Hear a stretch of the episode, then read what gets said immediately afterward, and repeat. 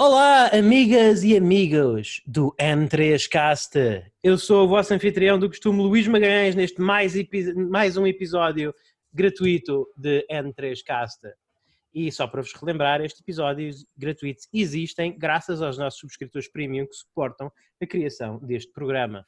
Portanto, se vocês quiserem também contribuir e, em troca disso, ganharem episódios exclusivos que, não, que só estão disponíveis aos subscritores, dirijam-se a www.n3.net ou procurem pelo N3Cast Premium na aplicação Soundwise. Uh, estou aqui hoje com os meus amigos e co-anfitriões, o co-anfitrião Daniel Costa. Olá, olá a todos. Eh, como sempre é um privilégio estar aqui. Uh, e hoje, estranhamente, nenhum de nós está despido a gravar isto. Portanto, é sinal que o calor abrandou. Mas isso pode mudar. Claro, claro, só estou a dizer por enquanto. Sim. No uhum. promises, não fazemos promessas. Não, não, não. Quem também não faz promessas é o trianfitrião Pedro Francisco Magalhães.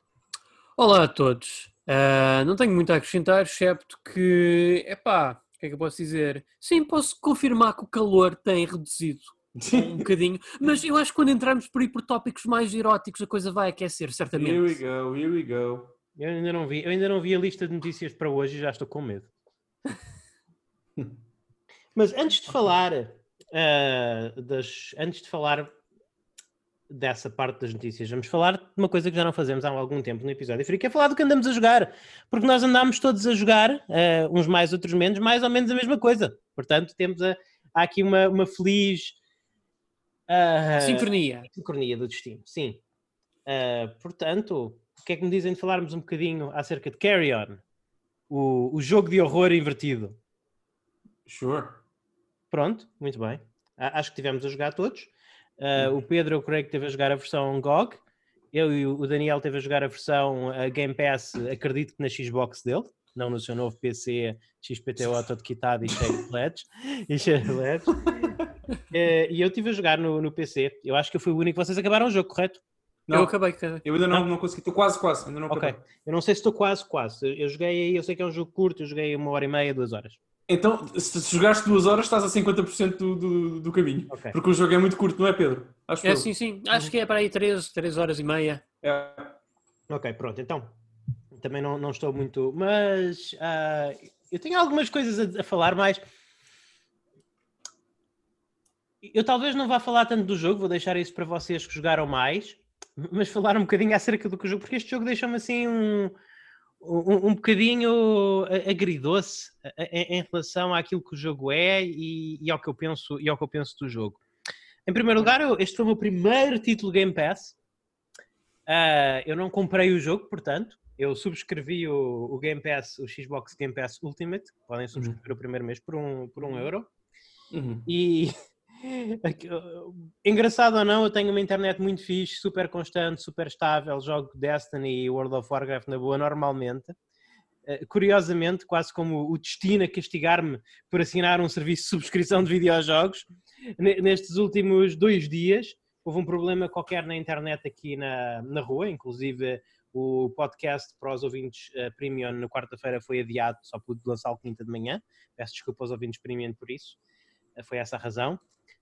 E então, a minha primeira experiência no Carry On foi aquela experiência que toda a gente gosta de ter, que é ah, você não pode conectar à Xbox Live, portanto você não pode jogar este jogo que você fez download e está no seu computador. Oh, oh meu Deus. Pronto, portanto, videogames. Serviços de subscrição de videojogos, pessoal. É isso. Tenham a certeza que têm sempre internet à, mão, internet à mão. Tendo em conta que isto é um jogo que dá para adquirir DRM free, isso é um bocadinho má onda. Dá? Onde, Pedro? Na GOG? Na GOG. Ok. Pois eu, eu só tenho mesmo a, a, versão do Xbox Game Pass no PC e no, no One. Sim sim sim, sim sim sim, Mas, portanto, foi um bocadinho a minha experiência inicial, foi, foi, foi, foi essa a minha experiência inicial com o Game Pass. Não. Mas a experiência inicial com o Carrion Epá, foi uma experiência muito, foi uma experiência muito divertida. Nós estamos a falar, acho, acho que posso descrever mais ou menos como é que o jogo é, eh, muito rapidamente. É um jogo em que nós controlamos uma massa, uma massa amorfa de uma, marfa, uma massa amorfa de qualquer coisa, de, de sangue e pedaços corporais e tentáculos, e, e, andamos por uma espécie de uma base militar uh, basicamente a tentar consumir pessoas e, e, e DNA, base militar barra laboratório científico, a tentar, consumir, a, a tentar consumir pessoas e, e DNA experimental para, até quando eu vi, porque não acabei o jogo, o objetivo é, é tornar-nos um jogo, um monstro cada vez maior e mais mau e ir contaminando pontos-chave de base com, com biomassa para fazer aquele que os terrores biológicos fazem, que é basicamente cobrir tudo em carne e órgãos alienígenas. Yummy. Yeah, exatamente. Hum. Portanto, e, e o jogo é catita, é, é o, o, o, os, os, o comando é um, é um bocadinho impreciso e estranho, assim flutuante, mas o que faz sentido, visto que estamos a controlar uma, mar, uma massa amorfa de tentáculos, portanto faz um bocado o, o, os controle, o controle traduz um bocadinho isso. E de resto, tanto quanto eu percebi até agora, é basicamente um, um, jogo com alguma ação, mas essencialmente um jogo de puzzles de chave e fechadura, em que é preciso eh, saber como utilizar a habilidade, eh, as habilidades uhum. que o estranho vai adquirindo para desbloquear mais caminhos pelo cenário. Uh, Ajudem-me, estou muito enganado, é mais ou menos isto, não é? Não, não, é, é? isso mesmo. Uh, essencialmente é isso que o jogo faz. Uhum. Agora, okay. a grande pergunta é: mas eu quero já começar por dizer aqui que eu acho que é um bom jogo e felicito os devs por criarem uma experiência divertida, mas agora faço a pergunta: é uma experiência divertida que justifique os 14,99 que são pedidos? Porque eu vou ser honesto, eu acho que isto é uma experiência que foi mesmo feita a pensar no Game Pass. Porque eu. Parece. É, pá, para, para a longevidade, e apesar de ser um conceito engraçado, mas que mostra a sua repetitividade ao longo do jogo, epá, eu acho que é um jogo que custa dar o full price. Por muito que me custe dizer isto. Custa-me dizer isto porque o jogo tem uma pixel art lindíssima.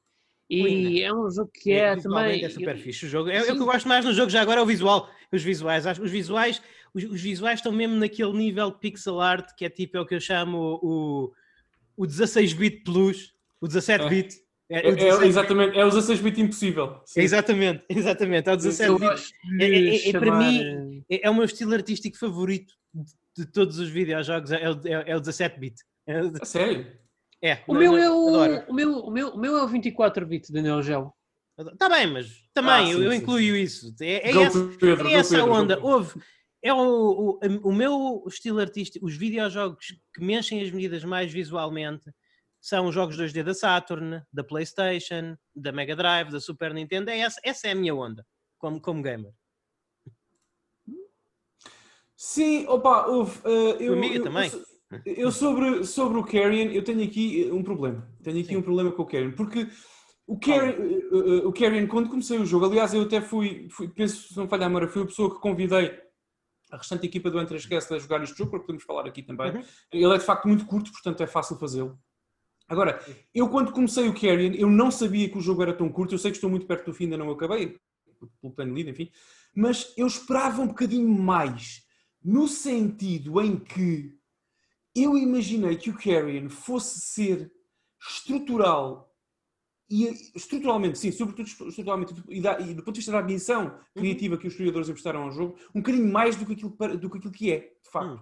Porque o Carrion, tu quando começas, eu não sei se vocês tiveram esta ideia, mas eu quando comecei, literalmente 10, pelo 10, 15 minutos, eu pensei que isto ia ser um Metroidvania com sangue fresco, sim. pun intended.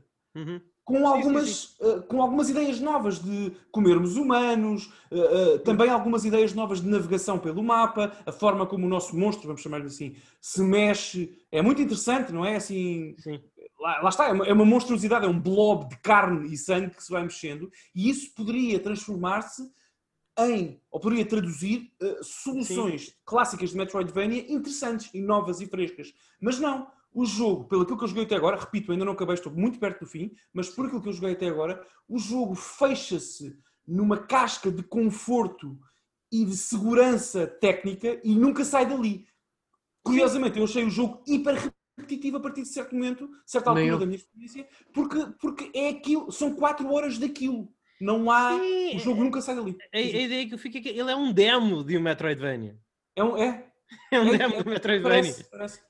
Mas depois também, só para concluir, Luís, só para concluir a minha impressão inicial do jogo, depois também há a parte positiva disto que eu acabei de dizer, que é, hoje em dia, e sempre, desde que existem videojogos, mas sobretudo hoje em dia, para nós os três que temos vidas agitadas, eu com família, o Pedro e o Luís eu também, mas com, uh, claro. a fazer profissionais, vidas exigentes e cada vez menos tempo para jogar, é normal conforme a nossa idade vai avançando. Epá, sabe bem ter uma sandes, um jogo sandes que se, que se triture em meio, uh, uh, num almoço e, e, não uma experiência gourmet, mais uma experiência que quer ser gourmet e Sim. que vi, vá vivendo no nosso palato durante vários dias ou, ou semanas. É, é verdade, Portanto, Daniel. É, eu concordo com isso. Sim. Concordo, concordo. Eu, eu, concordo com isso. Eu acho que dei um bocadinho, eu acho que falei um bocadinho disso em off, uh, em off não, durante os nossos chats semanais, eu, eu, disse que era um bocadinho tipo fast food. Uh, oh, Luís, antes de passar a palavra, se me permites a analogia com, com, com, comida, e é curioso dizeres isso porque eu pensei nisto hoje à tarde, para mim, imaginando um prato de sushi de 2020, o Ghost of Tsushima é aquele nigiri reluzente, tu, o peixe quase que ainda vibra e quase ouves ainda o vibrar uh, do sangue, sim, sim, da fibra sim. do peixe, de tão fresco que é e tão apetitoso. Sim, se e não calhar... é um rolo, e, e o Ghost of Tsushima não é um rolo de nigiri, é um prato cheio. É um prato cheio se, calhar, se, calhar, se calhar o The Last of Us Part 2 é o wasabi, mas um wasabi curado, um wasabi de boa qualidade, que não é para todos, mas que tem o seu gosto e que tem a sua marca. Uh, e o Carrion é, é, é, o, é o pedacinho de gengibre que é. nós utilizamos entre os dois para limpar o, o palato. E faz, faz, falta. O que eu quero dizer com isto é que faz, fazem falta mais jogos de gengibre na nossa indústria. Ah, eu, eu, lá, lá, está, eu tenho uma ideia muito complexa acerca disso, mas, mas antes de entrar para o, o que é que este jogo, para, para, aquela parte, para aquela conversa mais meta acerca do que é que o jogo representa ou tal, eu queria que tinha algumas perguntas para vos fazer acerca de algumas das decisões uh, criativas do jogo. E lá está, eu só estou tipo a metade do jogo pelo que vocês me dizem, portanto uhum. posso não ter ainda uma ideia. Mas em primeiro lugar, para um jogo que se propõe ser um jogo de terror reverso, ou seja, que tu realmente és aquela entidade poderosa que faz tal com os humanos, eu acho que uhum. essa fantasia é um bocadinho inconstante. Uh, porque eu acho que o monstro uh, é muito forte quando os humanos não estão armados, mas é muito frágil quando os humanos estão armados. Eu acho que um, um, um, humano, se tu te atrapalhas um bocadinho com os comandos e ficas preso num canto, um gajo com uma uhum. pistoleca mata-te com 5 tiros, olha lá o que é. portanto, eu achei que isso, é, é, isso narrativa e, e mecanicamente era um bocadinho, era um bocadinho inconsistente. Uh, incomoda-me um bocadinho, mas lá está, talvez isto seja por eu não estar a sair da minha zona de conforto. Incomoda-me um bocadinho que o jogo não tenha mapa. Porque o jogo ah, também, claramente, também o jogo claramente uh, quer que tu voltes atrás depois de adquirir determinados poderes para sim, explorar sim. um bocadinho melhor esses cenários. É. Só, que o, o, só que o mundo do jogo é uma tal teia de aranha de entradas e saídas sim. que eu acho muito difícil uh, ter a certeza se eu já fui a determinado sítio ou se deixei de ir. Mas, oh, oh, Luís, eu acho que nós, os, os, três, estamos preparados para responder a esse enigma e decifrar esse enigma. Eu acho que o jogo não tem mapa hum. para, imagino eu, pondo-me no lugar, nunca poderei pôr, na verdade, mas tentando pôr no lugar dos developers deste jogo, eu acho que o jogo não tem mapa para prolongar artificialmente a experiência. Porque, de facto, Sim. se tu te sentes perdido e és convidado a continuar a explorar, ora, tu vais continuar a sentir-te perdido e vais perder, entre aspas, tempo a explorar, aumentando assim artificialmente a longevidade do jogo. Sim. Isto é uma solução de design muito clássica, uh, Pedro. E narrativamente falando, em teoria, uh, aquela criatura está num local desconhecido do qual está a tentar escapar. Portanto, é Exatamente. natural que a criatura em si uh, sinta, portanto, digamos, uh, desorientada por onde é que deve encontrar a saída. Já, já agora, Sim. Pedro, sem, sem, sem fazer, se me permites, sem, uhum. fazer, sem fazeres spoiler, porque eu ainda não acabei, repito, Uhum, uh, podes dar-me a tua opinião sobre a história, sobre a, a, a, fina narrativa que o jogo tem, porque é muito fininha, não é?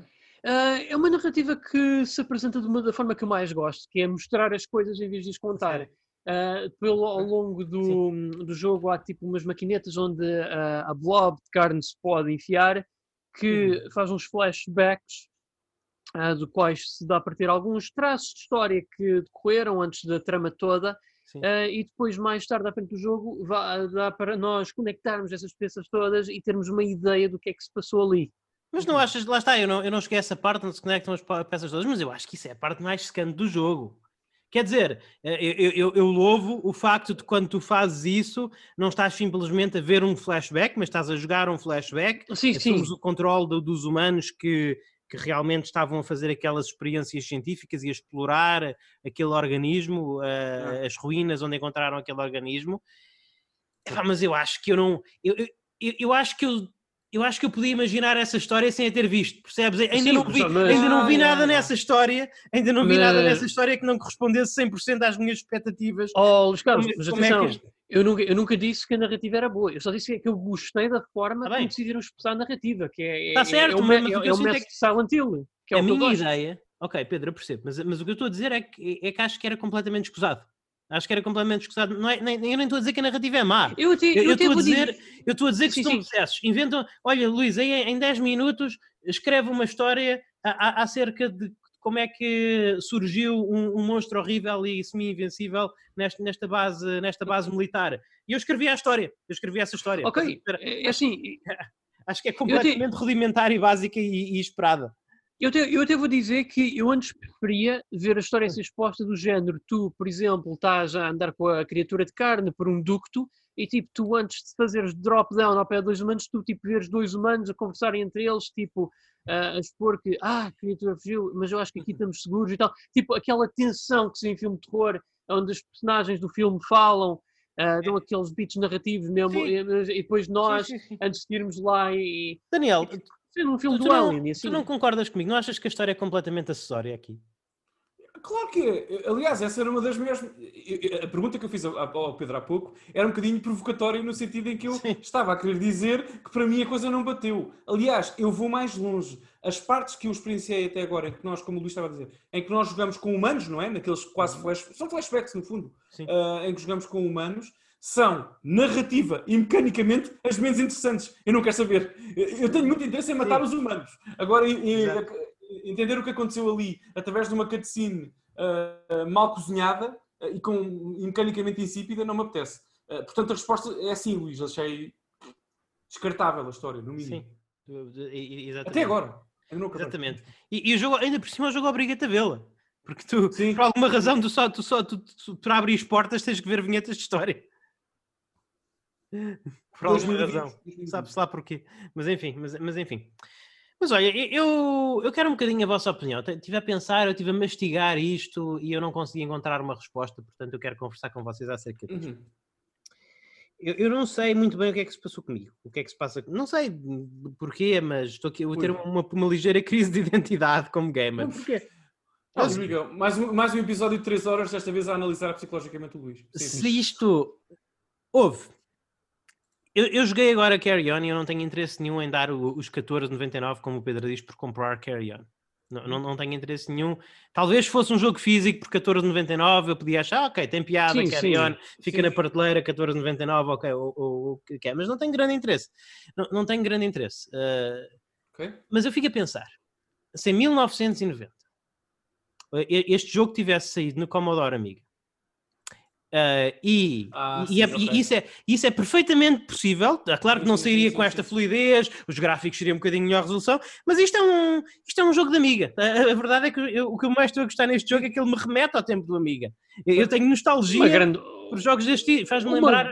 Uh, faz-me lembrar jogos como, por exemplo, como o, o, o, Walker, por exemplo, no Amiga, que são jogos assim com, com mecânicas e com settings uh, bastante, bastante únicos, e a pixel art também dá aquela vibe da Amiga se este jogo tivesse saído em 1990 para o Amiga, eu hoje estava aqui a dizer-vos que uh, tenho muita pena que não pode que tenha ali aquelas disquetes do Carry On na minha coleção e que não haja uma maneira das novas gerações uh, reviverem este jogo. Eu acho que se este jogo, se eu tivesse jogado este jogo há 20 e tal anos, eu tinha, eu ainda hoje teria uma ligação emocional com este jogo porque ele é realmente é muito bonito e muito único. Yeah, yeah, yeah. Mas eu hoje, Sim. mas o que é que se passa comigo? Que eu hoje estou a estou a jogar isto e estou a jogar assim e, e, e vou acabar este jogo. E, e, será que eu daqui a 20 anos me vou lembrar do Carrion e vou desejar, opa, quem me dera que eu tivesse comprado a edição física do Carrion, porque agora apetecia-me mesmo ter aqui o, o Carrion e voltar a viver esse, esse momento.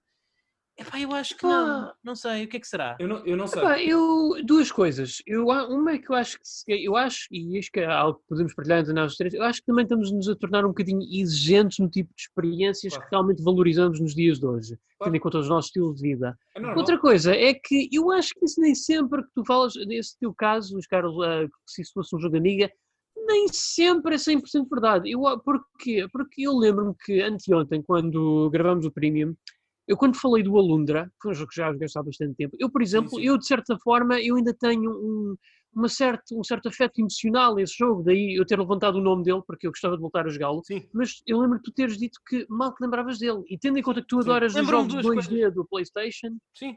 Lembro-me de duas coisas do Alundra, lembro-me da. Eu, eu lembro-me da capa. Lembro-me da introdução, le- le- lembro-me da, lembro da, lembro da, da introdução, não da introdução jogo, lembro-me da parte introdutória do jogo, da- em que já tens o comando sobre a personagem e, estás no navio para chegar à ilha, e lembro-me do boss final. Pronto, portanto, lembro-me dos dois extremos do jogo, Epá, do, que está eu não me lembro de nada. do que está lá pelo meio.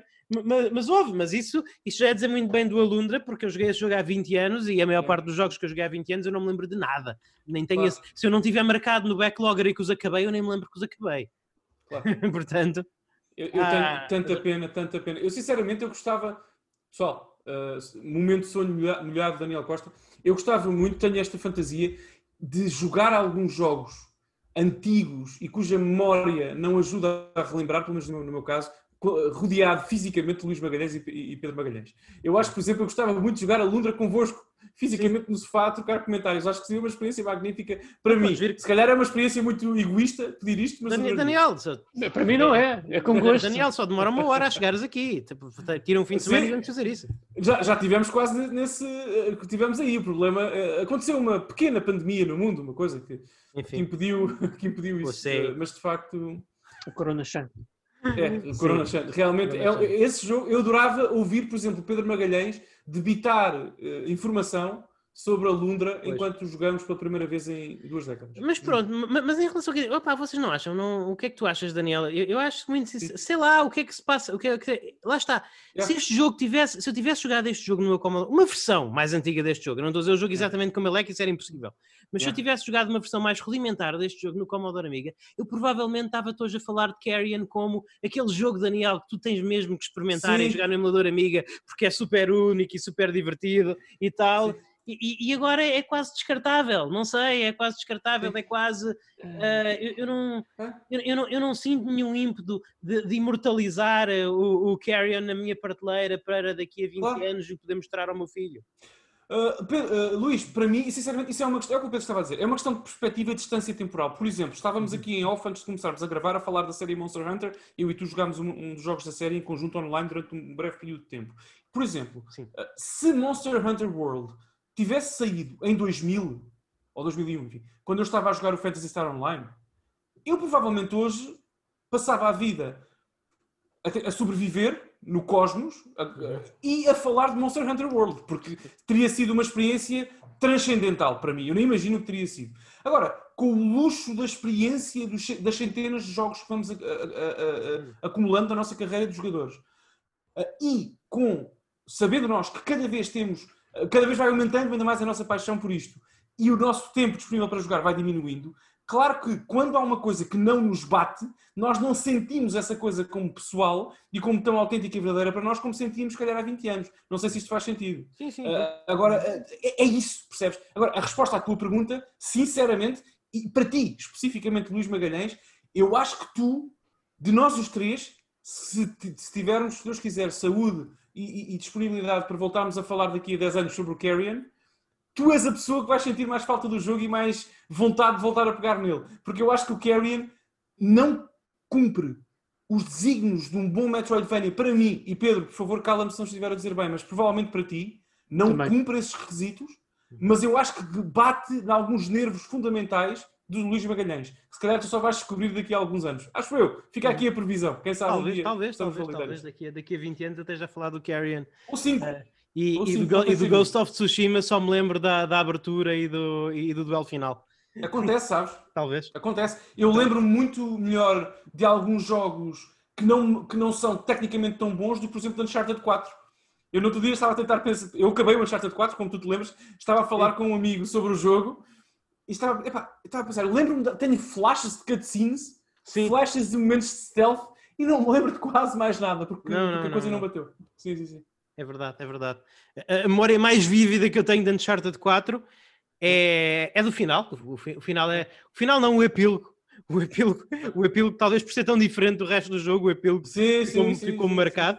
Ah, e, e, É e fixe, é do, fixe. e do quadro da sala onde há o puzzle ah, e que tem um quadro do Guybrush Stripwood. sim. Ah, sim, sim. Que é a memória mais marcante que eu tenho de Uncharted yeah, 4. yeah, yeah, yeah. O que faz sentido, porque Guybrush Stripwood é a melhor coisa de Uncharted 4. Ah, não, mas Sim. ah, eu acho que Sem tu. Pedro, toda a gente concorda com isso, até o Pedro Sim. aqui. Sim, sim, sim. sim. Exatamente.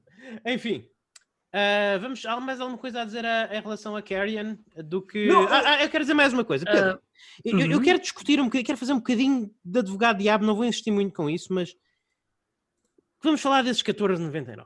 14,99 por, por um jogo de 4 horas. Ah, Houve. Eu pago 7 euros para ir ao cinema para ver um filme de 2 horas. E, e provavelmente não vou querer ver esse filme uma segunda vez. E, e o jogo até é possível que eu vo- volte a jogá-lo pelo menos mais uma vez. Portanto, eu não acho que seja assim. Eu, eu, eu, não- eu, não acho que o- se fizermos aqui a matemática com os 3,5€ por hora por um bom jogo, eu não acho que seja assim tão mau. Epá, mas há uma diferença, Luís Carlos. Um filme é, é algo que não é interativo, o jogo pelo menos é. Mas mais uma razão, por isso o jogo ainda é mais, mais valioso, mais interessante para Ok, mim. pronto, para mim. bem. Eu, eu só estou a dizer que eu acho que não. eh, eh, não eu, por um lado, não pagaria 14,99 por Carrion. É assim, eu um pagaria bocadinho- 14,99 se fosse a versão física do Limited Run Games. Ok, claramente não é, são Certo. 39,99. Sim, sim, Mas sim. pronto, sim. isso já é outra história. Mas o que eu estou a dizer é, é- é que eu percebo o que tu queres dizer, concordo, eu simpatizo- concordo com isso. eu simpatizo com isso, eu não tenho vontade de gastar 14,99 no Ca- em Carrion, mas não é por ele ser um jogo de 4 horas. Percebes? Não é por ele ser um jogo de 4 horas. Não, e é assim, de certa modo, de certa forma, eu acredito que até esteja a ser injusto em dizer isto, É, porque o- se formos a ver, O mais Sonic que- original é um jogo de 4 horas. Ok, pronto, mas mais, era isso que eu ia dizer. É que Não mais é? que a longevidade, temos que ter em conta, e nesse sentido confesso que foi injusto com o jogo, é um jogo que eh, teve imenso esforço em nível da, da pixel art que foi criada. Eh, certamente que os devs também, ah, obviamente que eles tiveram que pensar bem como pôr as físicas da, daquela monstruosidade a trabalhar devidamente, Sim. porque não é fácil, da forma como ela se controla. Isso, isso é E tiveram que que pensar em level design também. Sim, Pedro, mas isso é uma coisa que eu. Houve. Eh, com muito respeito aos meus amigos game developers que, que nos estão a ouvir, não, não me odeiem, vocês vão me odiar, mas eu, eu posso pedir que não me odeiem, mas houve. O trabalho e o esforço e o sangue e o suor e as lágrimas que vocês põem nos jogos, o, o consumidor final não tem nada a ver com isso. Consumidor final interessa se o jogo os satisfez ou não. Não é o trabalho que vocês têm, não é o trabalho que as pessoas têm, nem os sacrifícios que as pessoas fazem pelos jogos. Epá, mas há O que valorizar. Se Não, for não tem, bom, se não for tem. bem feito, podes valorizar a um nível podes valorizar a um, a- a- um nível pessoal sabendo como é que os jogos são feitos um nível quase documental mas Não, o que interessa não, não, ouve, não, não interessa o quanto as Eu aí pessoas por acaso não concordo muito contigo, mas respeito, sim. Ouve, Daniel o, Death Stranding é o melhor jogo porque as pessoas porque o- o- os, as pessoas sob o comando do Hideo Kojima tiveram a trabalhar que- 16 horas por dia e ficaram doentes e não viram as suas famílias e tudo isso o Death Stranding é o melhor jogo Não, ó, Luís Carlos, oh, isso não, não é, isso não é líquido, isso não é, isso não é uma coisa. Epá, se calhar a resposta é sim. Porque eu, porque eu não sei o que teria sido o Death Stranding sem o empenho desses artistas e desses, desses developers. Se calhar a resposta é sim. E lá está, a minha forma, só para eu não quero gastar muito tempo aqui, Hum. e passo já a palavra ao Pedro, que eu sei que ele ia falar, mas a, a minha forma de respeitar o, traba- o empenho, não a qualidade do trabalho, são coisas diferentes, mas o empenho do artista, do programador, etc., em criar a melhor experiência possível é valorizar esse trabalho e essas horas que tu falas, criticando o resultado final, como naturalmente nós temos a liberdade de fazer. Uh, e é o que eu fiz e farei sempre com o Death Stranding. Eu acho que o Death Stranding é um fracasso a todos os níveis, Hum. opinião minha. Uh, agora, eu respeito, eu respeito o Shinkawa, eu respeito o Kojima, eu respeito todos, os- eu respeito a ambição. Não, não gosto do jogo, são coisas Sim, diferentes. mas, mas lá está. Daniel, mas, mas tu não dizes este jogo vale 60 euros porque estas pessoas esforçaram muito. O Pedro estava a falar especificamente no preço. Não, não. Eu não estou a dizer que eu não respeito o trabalho das pessoas. Eu estou a dizer, isso não deve ser um fator no- em dizer se o jogo vale o dinheiro ou não. Não, não deve, não deve ser um fator, mas isso também, a beleza está em the eye of the beholder, não é? Isso depende um bocadinho da tua perspectiva, mas desculpa Pedro, não te queria cortar. Mas eu também vou dizer aqui uma coisa, mais depressa eu pagava os 14,99 que a equipa do Karen pede por ele, do que provavelmente gastaria talvez os 59,99 no próximo Battlefield, sabendo perfeitamente sim, o tipo sim, de artimanhas sim, monetárias que a equipa de development e publisher concordo, põe por trás desse jogo. Efetivamente, mascarando um jogo de 120 euros mais com um preço de 59,99. Pelo menos o Carrion, estou a pagar um preço por uma experiência completa. Isso para mim faz todo sentido. Isso faz todo o sentido o que estás a dizer. Para mim, claro. pessoalmente. E, e, acho que podemos usar isto para transitar para as notícias, porque nós queremos que este, que este episódio seja não, não, não, se estenda muito e já estamos a divagar um, um, um bocadinho. Mas só, para, por... já, só, só, só, antes de ah, passar para as notícias, só quero dizer que, pessoal, e só porque eu digo que não gosto do preço do Karen, não digo que não recomendo. Eu acho que é uma experiência fixe, ah, claro. rápida para o pessoal, para quem não tiver pouco tempo para jogar, e eu recomendo. É um eu também, eu também já agora. Bom jogo, é okay. é divertido. Não esperem uma revolução de game design ou assim, mas tem o vosso primeiro mês de Game Pass, o vosso primeiro mês de Game Pass uh, PC ou Game Pass Ultimate, não sei em relação ao Game Pass Console, mas o primeiro mês de Game uhum. Pass PC ou Game Pass Ultimate e o Ultimate dá-vos acesso ao jogo na consola é 1 euro. Este jogo vale 1 euro. Este jogo vale 1 euro. Vale sim, um obviamente que vale 1 euro. Sim, sim, sim. sim, portanto, façam como eu fiz, subscrevam Game Pass Ultimate por um mês, 1 euro marquem uhum. no vosso calendário do telefone ou calendário físico uh, eh, 29 dias a partir desse dia e escrevam lá cancelar Game Pass. Pronto. e, e, já agora, Luís, permite-me, eu sei que não podemos gastar mais tempo porque Sponsored by podcast, Xbox. o nosso, hoje o nosso podcast não vai ser muito longo, mas uh, deixa-me só, o nosso programa, aliás, não vai ser muito longo. Deixa-me só dizer uma coisa. Uno a minha voz à do Pedro. Atenção, não interpretem, caros ouvintes, a nossa, a, a nossa uh, resistência relativamente a algumas algumas coisas relacionadas com o Carrion com uma não recomendação. Eu, eu, eu li-me ao Pedro aqui porque realmente eu acho que aquilo que eu tenho jogado gostei, só que, aliás, eu acho que fui o primeiro de todos a jogar o jogo e a primeira coisa que eu vos disse foi, pessoal, joguem o Carrion para falarmos sobre isto. Porque o impacto inicial foi muito grande, eu esperava grandes coisas deste jogo. Mas depois lá está, o único problema é que o jogo se retrai um bocadinho. O é. jogo é. joga, na, joga à defesa, joga sempre à defesa. É isto que nós temos. Não esperem um buffet eh, fabuloso aqui. Esperem um ovo cozido, muito bem cozido, mas que vocês comem duas dentadas e depois falta-vos um bocadinho mais de acompanhamento. Mas é só isso. De okay. resto, eu acho que o Karen é uma boa experiência em 2020. Atenção. Sabe o que é que vai faltar um bocadinho? Hum. Então.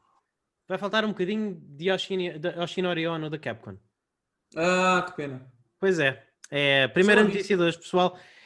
Yoshinori Ono vai sair da Capcom. Uh, o senhor responsável eu acho que em larga medida pela ressurreição da série Street Fighter, não é verdade? Sim, sim. sim. Acho que do 4 para a frente foi ele responsável por tudo. Sim, portanto. Sim, sim, sim. Não sei se vocês têm mais detalhes acerca do que precipita esta saída. Eu, eu tenho, mas eu quero. Pedro, não sei se tu se ouviste alguma coisa, por favor. Uh, pelo que me deu a entender, acho que tem a ver um bocadinho com o, o lançamento algo trêmulo do Street Fighter V e como também, supostamente, segundo alguns insiders que eu ouvi, uh, entre os quais do Golem, o facto de o development do Street Fighter 6 alegadamente não estar a ir como pretendido. Não está a daí até bem, o, não. Daí não. O, o, facto de termos não, mais um game, um, uh, um Season Pass para o Street Fighter 5 Championship Edition, em vez pois. da Capcom já estar a anunciar um Street Fighter é. 6. Porque esse, já agora, respondendo à tua pergunta, Luís, eu também ouvi alguns rumores. Eu, os rumores que eu fui. Os, uhum. os, os passarinhos que às vezes vão tweetando aqui e ali eh, aquilo que eu ouvi foi, eh, no seguimento do que o Pedro disse, que o, o Ono, o Ono Santos está com muita pressa, estava com muita pressa para avançar dois projetos. Um deles, Street Fighter 6. Uhum. Ele queria que, por exemplo, a Akira, aquela que foi. Uh, aquela personagem que nós todos adoramos, o Rival Schools, que foi confirmada neste novo Season Pass do Street Fighter 5, fosse uma das protagonistas, entre aspas, pelo menos para o marketing, do Street Fighter 6. Uhum. Uh, e outras coisas, o Ouro, por exemplo, que foi anunciado também, deveria estar exclusivamente no Street Fighter 6.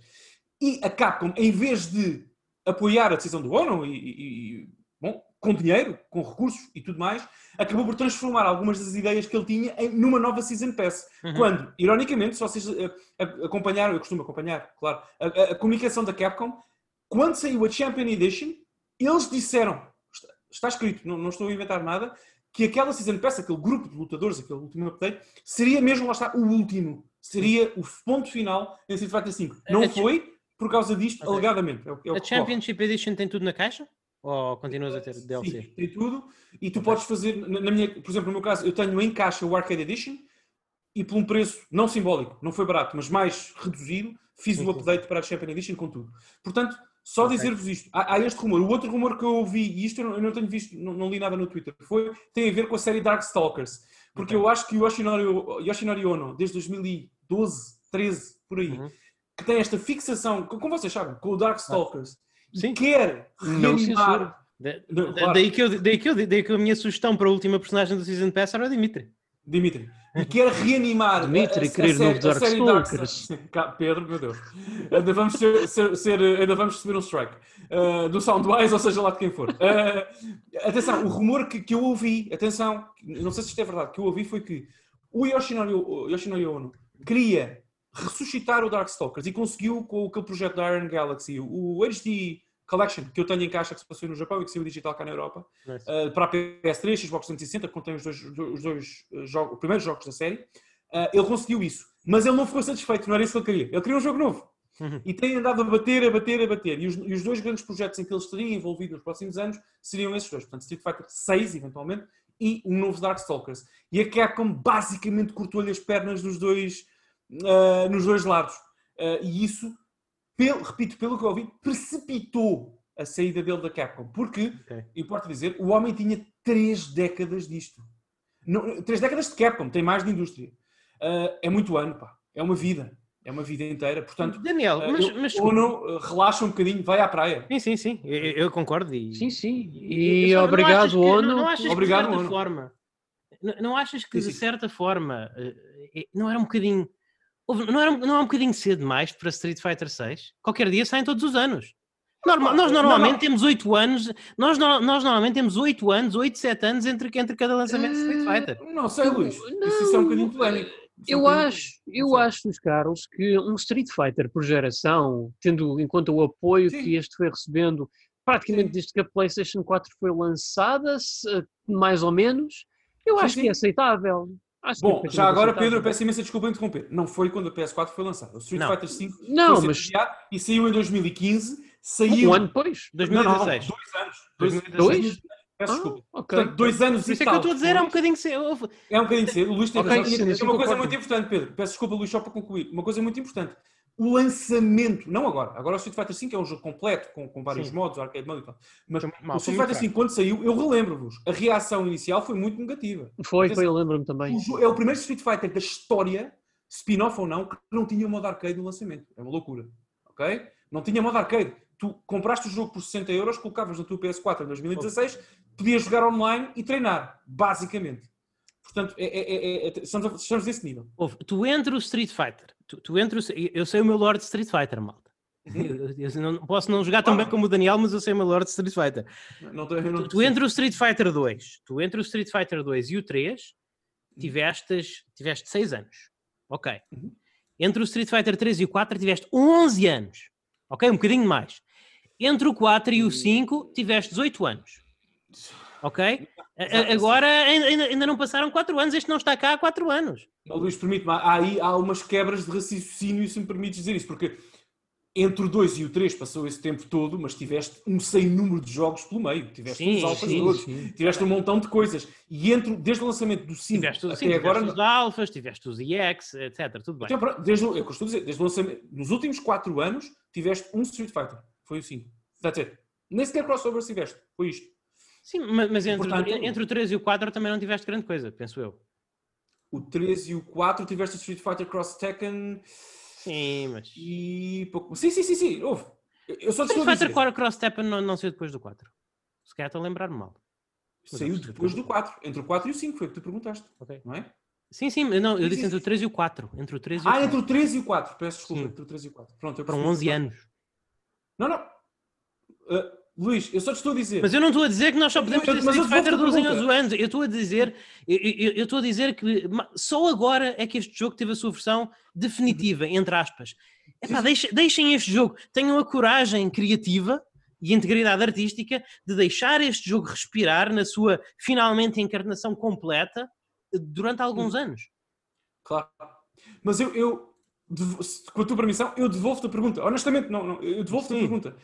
Tu achas que haveria espaço para um Street Fighter 6 em 2021? Porque eu, eu, eu, respondo já à, minha própria pergunta, que eu, estou no caminho do Pedro. Se fosse um Street Fighter 6, se uhum. fosse um jogo da geração, se fosse esse o Street Fighter da geração, se calhar começar já em 2021 com um backbone forte não seria má ideia. Mas eu, eu estou a perguntar-te honestamente, queria saber a tua opinião. Não, é, é para atender. Eu, eu não. O Street Fighter 5 foi o primeiro Street Fighter. Foi, foi, o, uhum. primeiro, foi o primeiro Street Fighter desde Street Fighter 2 que eu não uhum. toquei. Uhum. Não toquei. Todos os Street Fighters uhum. que saíram, desde o Street Fighter. Não, nunca joguei Street Fighter 1. Desde uhum. então joguei todos os Street Fighters e, e, e, e, crossovers que saíram, menos uhum. o 5.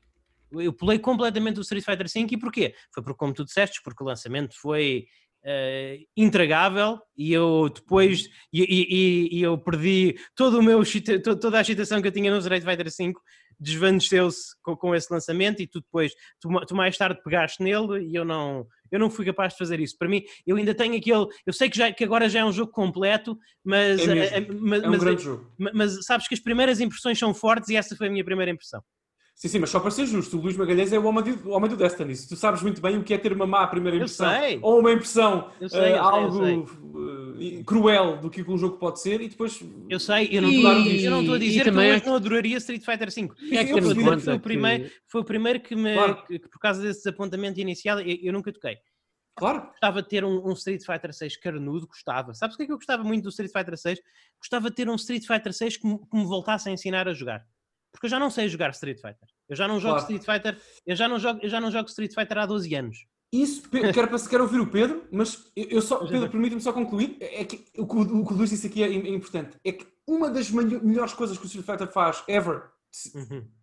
ponto final, é exatamente isso, Luís. É, minha opinião, claro, mas uma das coisas que o jogo faz melhor é permitir a cada iteração, sobretudo as numeradas, 4, 3, 4, 5 e mais, a cada iteração, que uma pessoa que, não, que esteja afastada do Street Fighter há muito, tempo, há muito tempo possa entrar de novo.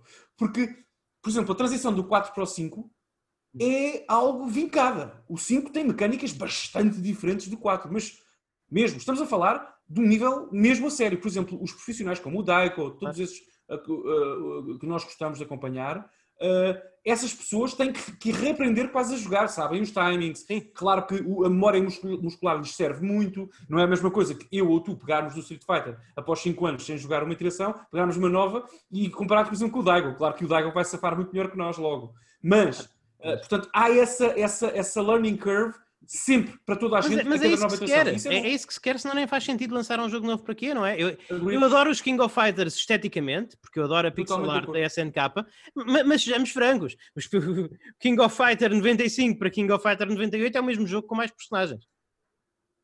Sim. Uh vou dizer que sim. Uh, Pedro, porque senão tínhamos aqui um podcast ainda mais longo. Pedro, queres Eu só ia comentar que eu sei que as primeiras impressões são importantes, mas também temos de ter uma coisa em, eh, em conta, muito importante. Sim. É que o lançamento do Street Fighter V ocorreu antes do arco de redenção da Capcom. Certo. Se é que me faço entender. É verdade, é verdade. A Capcom é estava numa posição muito má para com os fãs na altura em que o Street Fighter V foi lançado. Estamos a falar da Capcom, que tinha DLC no, que já estava no disco e eles cobravam por esse DLC. Foi o caso do Street Fighter X Tekken. Sim. God Almighty. Sim. God Almighty. Era, estamos a falar da Capcom que God Save Us All. que colocou o verdadeiro final do Azura's Wrath como um DLC. Ah, não me fales nisso, Pedro, que eu gosto tanto de ti e fico já chateado. É verdade. É e isto é verdade. depois mudou tudo. Penso eu de que quando houve aquela reviravolta com o Resident Evil 2 Remake. Eu penso que antes disso a Capcom estava ainda. Eles tipo, restauraram a fé yeah. das pessoas sim, com sim, esse projeto. E eu quero imaginar que daqui para a frente. Ah, e com o Devil May Cry 5, eu acho que o Devil May Cry 5 Também. do Resident Evil 2. Uh, ah, saiu de Daniel, consegues-me confirmar? Não. Não? Não, deixa-me confirmar. Não, acho que não. Ok. Uh, eu confirmo já. Devil May Cry 5 Mas... o que, é tão, que é tão fixe tem microtransações e troça com ela. A resposta é não, saiu dois meses depois, peço desculpa. Ah, ok. Devil May Cry assim... 5 é, é, um jogo para os ouvintes do N3Cast que o jogo tem microtransações, mas ele goza com elas. Mas, o que- quer dizer que Konami Piada tira para- nota. As microtransações são uma piada para o Devil May Cry. É pá, é mesmo. Mas tem, é pá, é- é- eu, eu digo-te uma coisa, Pedro, peço desculpa. Eu, se, se é coisa que eu detesto nesta indústria como os meus amigos, é- são microtransações. Mas Devil May Cry, clap, clap, clap. Sim. É pá, clap, clap, clap. Desculpa, muito bom. Eu, eu gosto muito de algumas coisas que acontecem Sim. no jogo. Pedro, peço desculpa.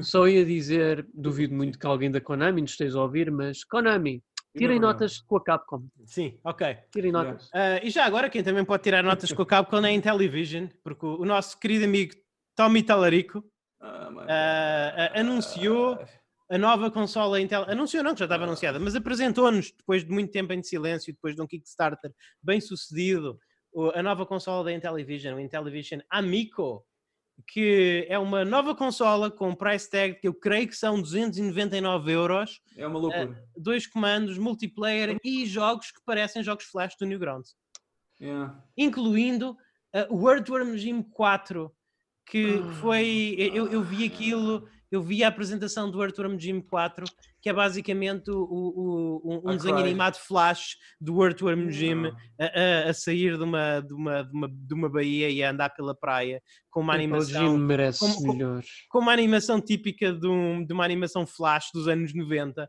a, a- dizer eh, o, com, Ok, dizer- Boomer, pull my palavras- finger. Go, Nelly! Exatamente. Não, a dizer, o Pedro, o Pedro, Oh, neste é? momento, o Pedro neste momento fez um voice acting mais Ai, fidedigno ao Earthworm Jim do que, do que as Oh, samples my deste, deste, deste. Eu não, que- eu não sei o que é que se passa com o Tommy Talarico. Não sei o que é que se passa com, com o Tommy Pedro, Talarico. podes começar tu, porque eu estou muito Comunicou triste, por favor. que, que conseguiu. O Tommy Talarico, o Tommy, que eu, que eu, eu, eu amo, eu, eu amo paixão o Tommy Talarico. Também. E, e- e- Ele não era Já- compositor, ele desculpa. Era, Ele conseguiu- ele fez ele, conseguiu associar o atraso da consola, ele conseguiu associar o atraso da consola, que era suposto ser este ano e já só vai sair para o ano, conseguiu Uhum. associar o, tra- o, o- o atraso da consola com lágrimas nos olhos com a data de aniversário da sua falecida irmã. O que é que tu estás a fazer, Tommy? E falhou, e falhou. E falhou o jogo, a, a- o jogo. A consola não vai ser lançada nessa data, foi anunciado o dia. Sim, mas o que é que tu estás a fazer? Tommy, Pedro, podes falar por primeiro, favor, por favor, que eu, não, eu, eu, vai- não chorar um faças uma apresentação de consola em que falas da tua falecida irmã quase a chorar. Oh my God, Jesus Não é isto que eu quero dos meus videojogos, Tommy. Epá, Oh, yeah. é, é assim, eu, eu acredito que. Para já, eu, eu só quero dizer que eu Tristeza. acredito. Deus, Tristeza é o que eu apresento. Desculpa, Pedro, sim, mas Foi a primeira vez que uma consola foi apresentada e que eu quase chorei. Eu chorei também na apresentação da Não, PS3, mas Ridge Racer. Eu só quero dizer que eu até opa, e valorizo os sentimentos do Tommy, eu, eu acho Oh, que claro são nobres. Hum, epá, mas, e, e é assim, eu, e nesse sentido eu só quero dizer que eu não sou o público-alvo para o amigo, para o Intellivision amigo, não sou. Epá, mas eu tenho que seriamente perguntar se realmente existirá um público-alvo lá fora de todo para isto, porque o público-alvo que eu vejo para isto Sim. É o mesmo público-alvo que eu imagino que na altura a Nintendo tivesse a apontar com a 3DS e com a Wii U, que é o E mesmo o público público-alvo. está todo preso em 2010, Pedro. Exatamente, esse é que é o problema. Exato, é, que- o é que o o público. É que se tu Isso queres uma consola family friendly em 2020, tens uma Switch. Não, e, e, Luís Carlos, e o problema é que muita gente que. Mais barata do que uma Intellivision Amigo. Sim, Malta, isto é o mais pe- caro que uma Switch. E o pessoal que andava todo agarrado ao IADS passou para os iPhones e para os Androids da vida, é que está o problema. E ninguém vai pagar novo, dois. Bem, é assim, há pessoal que pagou por um eu, iPhone eu para digo, jogar. eu, eu tenho pena, eu, eu tenho pena que esta consola tenha este price point, porque eu digo-vos, eu, eu comprava esta consola por 99 euros. Deixa-me explicar. Ah, eu também, não tenho as dúvidas. Esta consola tem uma coisa, eh, não obstante os Yeah. jogos que nós vimos que são, que são horríveis, nós vimos um, nós vimos um Missile Command com aspecto. Os jogos aqui dividiam-se entre jogos Flash do Newgrounds e, e clones do Geometry Wars. Geometry Wars é um jogo bonito. Ah, apareceram alguns jogos bonitos nesta apresentação, assim, muito com muito neon, com animações muito fluidas e tal, na onda do Geometry Wars. Ok. Mas uma pessoa não pode Ok. comprar uma consola só para isso. Não é? uma, pessoa não pode comprar uma consola só para ter 99 variantes de Geometry Wars. Acho que concordamos nisso. Mas há uma coisa que eu acho muito interessante nesta consola. É que ela vem com dois, os comandos são dois comandos de touchscreen. Ah, o que se presta muito bem a uma coisa que a consola apresenta, que é jogar jogos de tabuleiro na televisão. E eu digo-vos, Eu, eu, gosto para jogar com amigos e família de jogos de tabuleiro, mas os jogos de tabuleiro têm um grande problema que é a arrumação e o espaço que ocupam e, e, e aprender as regras e tudo. E realmente, se eu pudesse jogar um jogo de tabuleiro, daqueles, daqueles não estou a dizer risco ou, ou monopólio ou esses jogos mais básicos, mas estou a dizer aqueles jogos carnudos, alemães, que a pessoa não joga mais porquê? Porque não quer estar com a família de volta de, de um rulebook de, de 200 páginas e também não quer arrumar as 1500 peças uh, que vêm na caixa de jogo. Se eu pudesse jogar esses jogos com, com um, um, computador, uma consola, a gerir as regras, com o, com o tabuleiro entre aspas, na televisão e depois as coisas que nós não podemos mostrar aos outros jogadores na minha mão, num comando, epá, eu pagava 99, por essa, 99 euros por essa experiência, de bom grado, para ter ali um dispositivo para jogar board game socialmente. Mas não é isto que está pensado. Isto quer ser isto, mas depois quer ser muito mais coisas que eu não tenho o mínimo interesse. E tenho a pressa com dizer. Eu, eu queria dizer-vos o seguinte: uhum. eu serei provavelmente, isso é uma honra, mas, mas serei provavelmente a pessoa deste podcast, e talvez a única pessoa em Portugal, não sei, uhum. julgo que sim, que não só já jogou dois títulos do Amico, ok? Dan, dan, dan. Como eu vou receber uma Amico. Okay? Fizeste back do Kickstarter? Não. O problema okay. é que eu já trabalhei com o Tommy Tallarico ah, okay. no Videogames Live cá em Portugal, já o entrevistei duas vezes e eu falo com o Tommy Tallarico pelo menos uma vez, de vez em quando. Uh, e eu adoro o Tommy Tallarico. Eu adoro o Tommy. Eu adoro o Tommy. Eu, lá está, eu tenho, pessoal, eu tenho, muita dificuldade em dizer que sou amigo desta gente.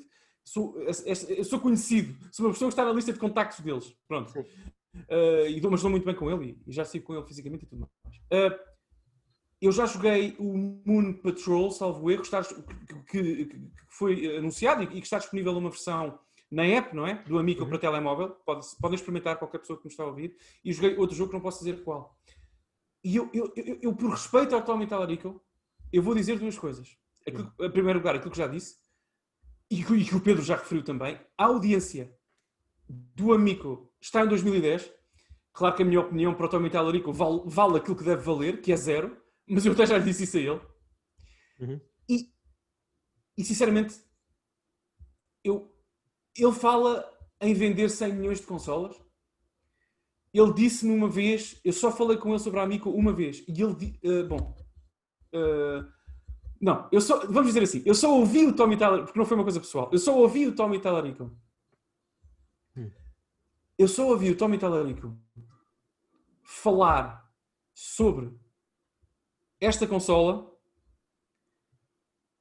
uma vez e ele tem a ambição de vender 100 milhões de consolas, como a Wii. Só que as, os, as 100, os 100 milhões de pessoas que poderiam comprar esta consola aconteceram duas coisas. Ou já morreram de morte natural por, por, por idade, uhum. ou estão a jogar no telemóvel. E portanto, eu sinceramente, eu não vou falar da qualidade dos jogos, mas tenho muito, muito medo do que aí vai. Pronto, eu vou receber a minha amiga, vou jogar, mas tenho muito, muito, uhum. muito, muito preocupado. E o Tommy, com quem eu nem sei se alguma vez mais na vida eu vou falar com o Tommy, às vezes acontece mas eu, eu desejo, desejo tudo, tudo. Trabalhei, trabalhei, trabalhei indiretamente com ele quando ele veio a, Portugal, uhum. na Videogames Live. Entrevistei-o para o meu site, na altura era no, no Loading, uh, Biz, e depois para outra, noutra função também mais, mais à frente.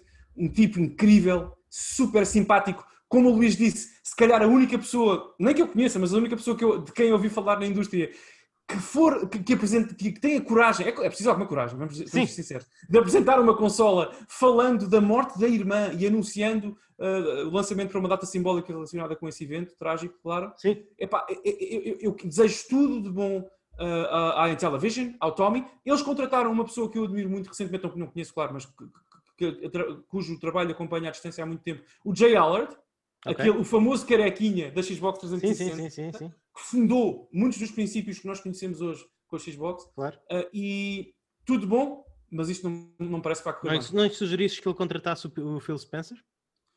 Epá, ele, ele, ele, eu acho que não, mas eu acho que o Tommy Talarico tem que continuar, tem que continuar a fazer o que já faz, que é ignorar-me quase sempre e não ouvir aquilo que eu digo.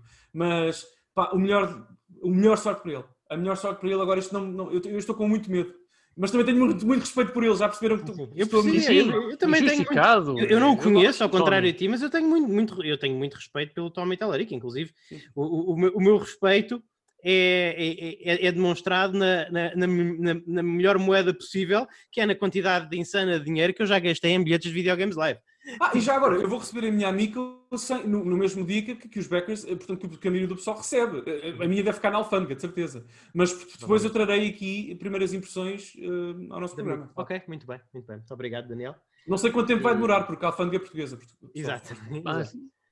Eu só, eu só gostava de acrescentar que hum, eu acho que o mais triste que eu vi aqui, eh, isto como ah, uma pessoa que cresceu com o Commodore Amiga, houve aqui uma coisa que entristeceu-me bastante, é que não foi a qualidade dos jogos, ou console em si, Uhum. ou... ah, pronto, certamente fiquei triste com aquilo que o Tommy disse da irmã, que eu, eu confesso que não, sabia, não fazia a menor ideia. Eu também não.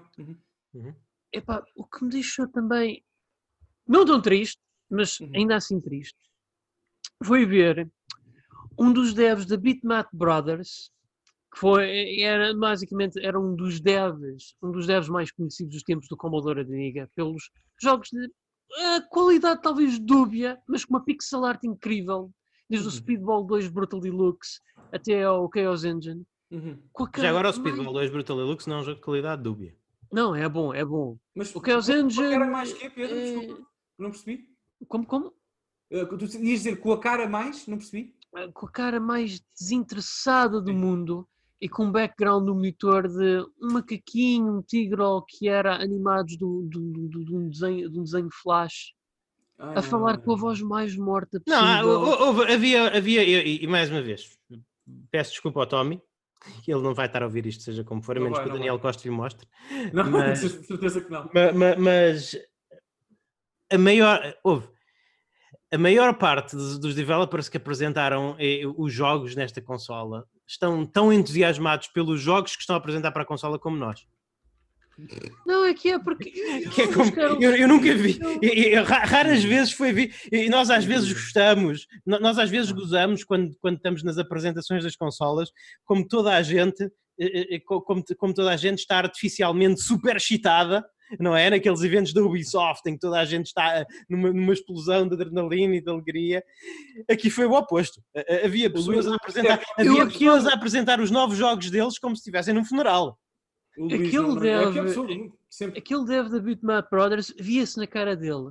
Sim. Eu tenho tanto talento para fazer um jogo, e, mas eu não, tenho, eu não tive outras. Eu só consegui fazer isto para ganhar uns trocos. Infelizmente. Aos nossos ouvintes que não nos veem o nosso feed de vídeo, eu estou neste momento a beber cerveja. Sim. Continua. Epá, é- Mas eu, eu acho, e, e, e, isso, Pá, é, dá- Dá-me pena, não é no sentido. Pena do homem. Mas ok, porque, mas, mas, mas pessoal, mas, pessoal é- Pedro, Pedro, mas vamos ser, vamos ser positivos, vamos ser positivos. Coisas boas, aquilo que o Luís estava a dizer. Isto é um incrível item colecionável. Isto é uma Ah, nova sim. consola da Intellivision. Sim, sim, sim. Desculpem. sim. Não, Eu sei, eu sei. Eu, eu digo, Se fosse um terço do preço, eu comprava para os jogos de Claro. tabuleiro, a- assumindo que vai Sim. ter uma certa. Epá, eu não preciso de muitos malta, mas, mas deem-me 10 bons jogos de tabuleiro para o Intellivision Amigo. Metam um amigo, arranjem-me um a 99 euros. Epá, eu, eu tenho o amigo e tenho esses 10 jogos de Também tabuleiro eu, para jogar com eu, amigos e sure. familiares que venham cá a casa. Agora, por Agora, favor, Daniel, já agora, Daniel, isto vai ser. Eu não percebi muito bem pela apresentação. E os jogos vão ser físicos ou é download? Os jogos, ah, pelo, que, eu- pelo que eu sei, depende. Portanto, é a escolha do freguês, é tipo a Switch. Tu tens, a, a, a Intellivision tem um sistema de licensing. Tu, Uhum. quando fazes um jogo, podes pedir e encomendar mil cópias, duas mil cópias, o que tu quiseres. E Ok. a Intellivision trata do resto e fica com uma cut, como sempre. Portanto, sim, vão, vão existir. Acho que são cartuchos, não sei, mas sim. Ou cartões, tipo a NEC, antiga, a PC Engine, não sei como é que vai ser. Mas vai- vai- vão existir cópias físicas e dos jogos first party, os Earthworm Jim e tudo mais, garantidamente. Aliás, isto é público, eu vi num, num announcement qualquer do, do, do, do Tommy, eh, va- n- eh, vão haver também edições especiais das versões físicas. Portanto, hum, no worries, Luís, estás covered. Ok, fixe, muito bem. nice. Yeah. Olha, o que não está covered é uh, Dante no remaster do Shin Megami Tensei 3 Nocturne. Uh, não está de todo covered, a menos que nós queiramos pagar 10 euros. Ah, não sei quem, para quem é que esses 10 euros vão. Imagino que não vão. Imagino que pelo menos uma porcentagem boa desses 10 euros vão para a Capcom. Mas é isso.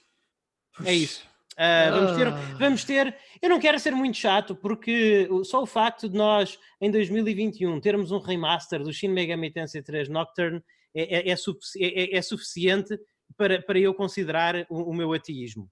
No entanto, no, no, no, entanto, ficamos assim com um bocadinho de trava amargo por saber que uh, uh, um, o, featuring Dante está por, nem, nem, sequer está, nem sequer está no disco, está por trás de um DLC de Day One de 10 euros. A única coisa que eu vejo para, para justificar isto, e, e, não estou a justificar, eu não estou a dizer, eu não estou a dizer, ah, tu fizeste bem, Sega fizeste bem, mas a única justificação que eu vejo é que, é, é que, é que a Capcom disse, olha, malta, vocês querem o, Camp, o, o Dante em 2020 têm que pagar. E, e, a, e a SEGA decidiu, bem, nós não vamos pagar os jogadores que pagam. Eu, eu, não sou feito para isto, pá. Eu não tenho esta. Mas não achas que foi isto que aconteceu? Não, não achas que isto foi devido à, à, exigência de royalties da Capcom, Daniel? Sim, eu Epá, sim. sim. sim. mas eu, eu digo-te já uma coisa. Isto, o que eu vou dizer, nunca aconteceria, nem acontecerá. Eu sei, nós não somos inocentes. Sim. Mas eu vou dizer uma coisa. Numa outra era dos videojogos, ok? Uhum.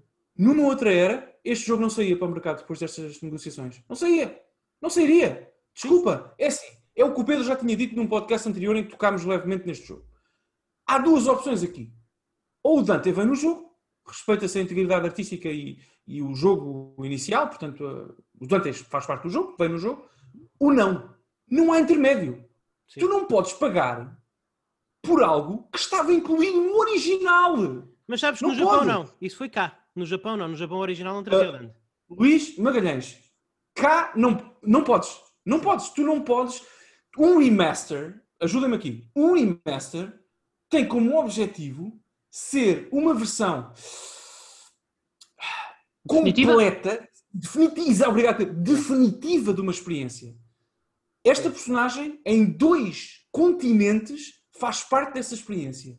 E pelo menos nesses continentes, tu não podes lançar o jogo outra vez, pedir que as pessoas paguem duas, novamente uma segunda vez pelo jogo, sem preservar no mínimo o conteúdo original. É por essa razão que tu não tens uma versão para a PS4 do Marvel vs Capcom 2, que é o melhor da série. Não tens porque não há forma desses uh, problemas contratuais, eventualmente com a Marvel, uh, uh, serem Sim. resolvidos. Portanto, não vais lançar, a Capcom não vai lançar naturalmente um Marvel vs Capcom sem o Capitão América e sem o Spider-Man, por exemplo. Não vai. É impossível. É, é impensável. Portanto, este exemplo não é bem uma não é bem exatamente a mesma coisa, mas é quase ok? Portanto, faz parte da experiência original. E eu, sinceramente, eu tinha pensado reservar este jogo porque. Olá pessoal, prazer em conhecer-vos. Uh, mas agora, pelo menos em reservar, estou reticente. Não sei se, se acompanham o meu, o meu Portanto, a minha Quer dizer, eu não vos vou dar o meu dinheiro tão cedo. Não, não, não, não. Não, não, não, data de lançamento. Não, a mim não, só não, me leva o meu dinheiro na data de lançamento. Não, não, eu adquiro o produto, mas não, não, eh, eh, não uh, não dou Sim. o dinheiro aos developers que compram no eBay em segunda mão ou na CEX, sem okay. problema nenhum. Sim, senhor. Okay. Não é justificável. Sim, senhor. Percebo, percebo, percebo. Daniel. Mas, Pedro, eu... Uh, pronto, eu realmente, não é que eu diga que a Atlas tenha feito bem, mas é, eu acho que faz sentido que a Capcom tenha exigido royalties pelo Dante e é por isso que e é interessante porque. Eu acho, eu, eu acho que é mesquinho. Eu, eu acho que é mesquinho e, e, e, não. Eu também, desculpa, eu peço Eu acho que é, eu, eu acho que é mesquinho. Eu, eu acho que. Eu acho que a Capcom devia ser Com maior que isso. Eu, eu acho que a Capcom não precisa desses royalties. Eu acho que a Capcom é? podia encarar isto como publicidade gratuita a uma das suas personagens mais icónicas. Naturalmente. Eu acho que a Capcom, eu, eu acho que a Capcom, em virtude do lançamento deste jogo, verá, talvez no mês em que este jogo, ou nos, nos mesmos meses a seguir, acredito que verá um, uns 2% de, de aumento das cópias de vendas de cópias digitais da série Devil May Cry. Uh, se ele tivesse o Dante, ouve, é, é, publicidade, é a mesma coisa que é, é, a mesma coisa que tu dizeres que tens de ah, pagar mais, sentido. é a mesma coisa que é a mesma coisa que dizeres que tens de pagar mais 10 euros pelo, pela versão do GTA 4 que tem o product placement da Coca-Cola. E eu lanço aqui um, uma pergunta à nossa audiência, uma provocação à nossa audiência, não tanto aos meus colegas. Pessoal, acho, quem é que acham que pagou pela presença do Rio e do Ken no Smash Bros. Ultimate? A Capcom ou a Nintendo? Pensem nisso. Uhum. E, e pensem naquilo que o Luís acabou de dizer. Desculpa, Pedro. Eu caso certeza que aí foi a Capcom que pagou à Óbvio, Nintendo para dizer óbvio, imploramos que ponham as nossas personagens aqui Das, das duas, uma, das duas, uma. Ou foi o que o Luís disse e foi publicidade gratuita e ninguém pagou nada a ninguém, até porque o personagem já existia no passado, noutras versões do jogo. Ah, ou então a Capcom é que pagou para estar lá, como é óbvio, como é evidente. Não é? Yeah. Portanto, e- mas desculpa, eu não queria interromper. Portanto, está, claramente está na hora da Nintendo se pagar a si própria para termos lá o Waluigi. Sim, é É pá, verdade. sim. Yes. Well, Luigi, do it. Sim. Pronto.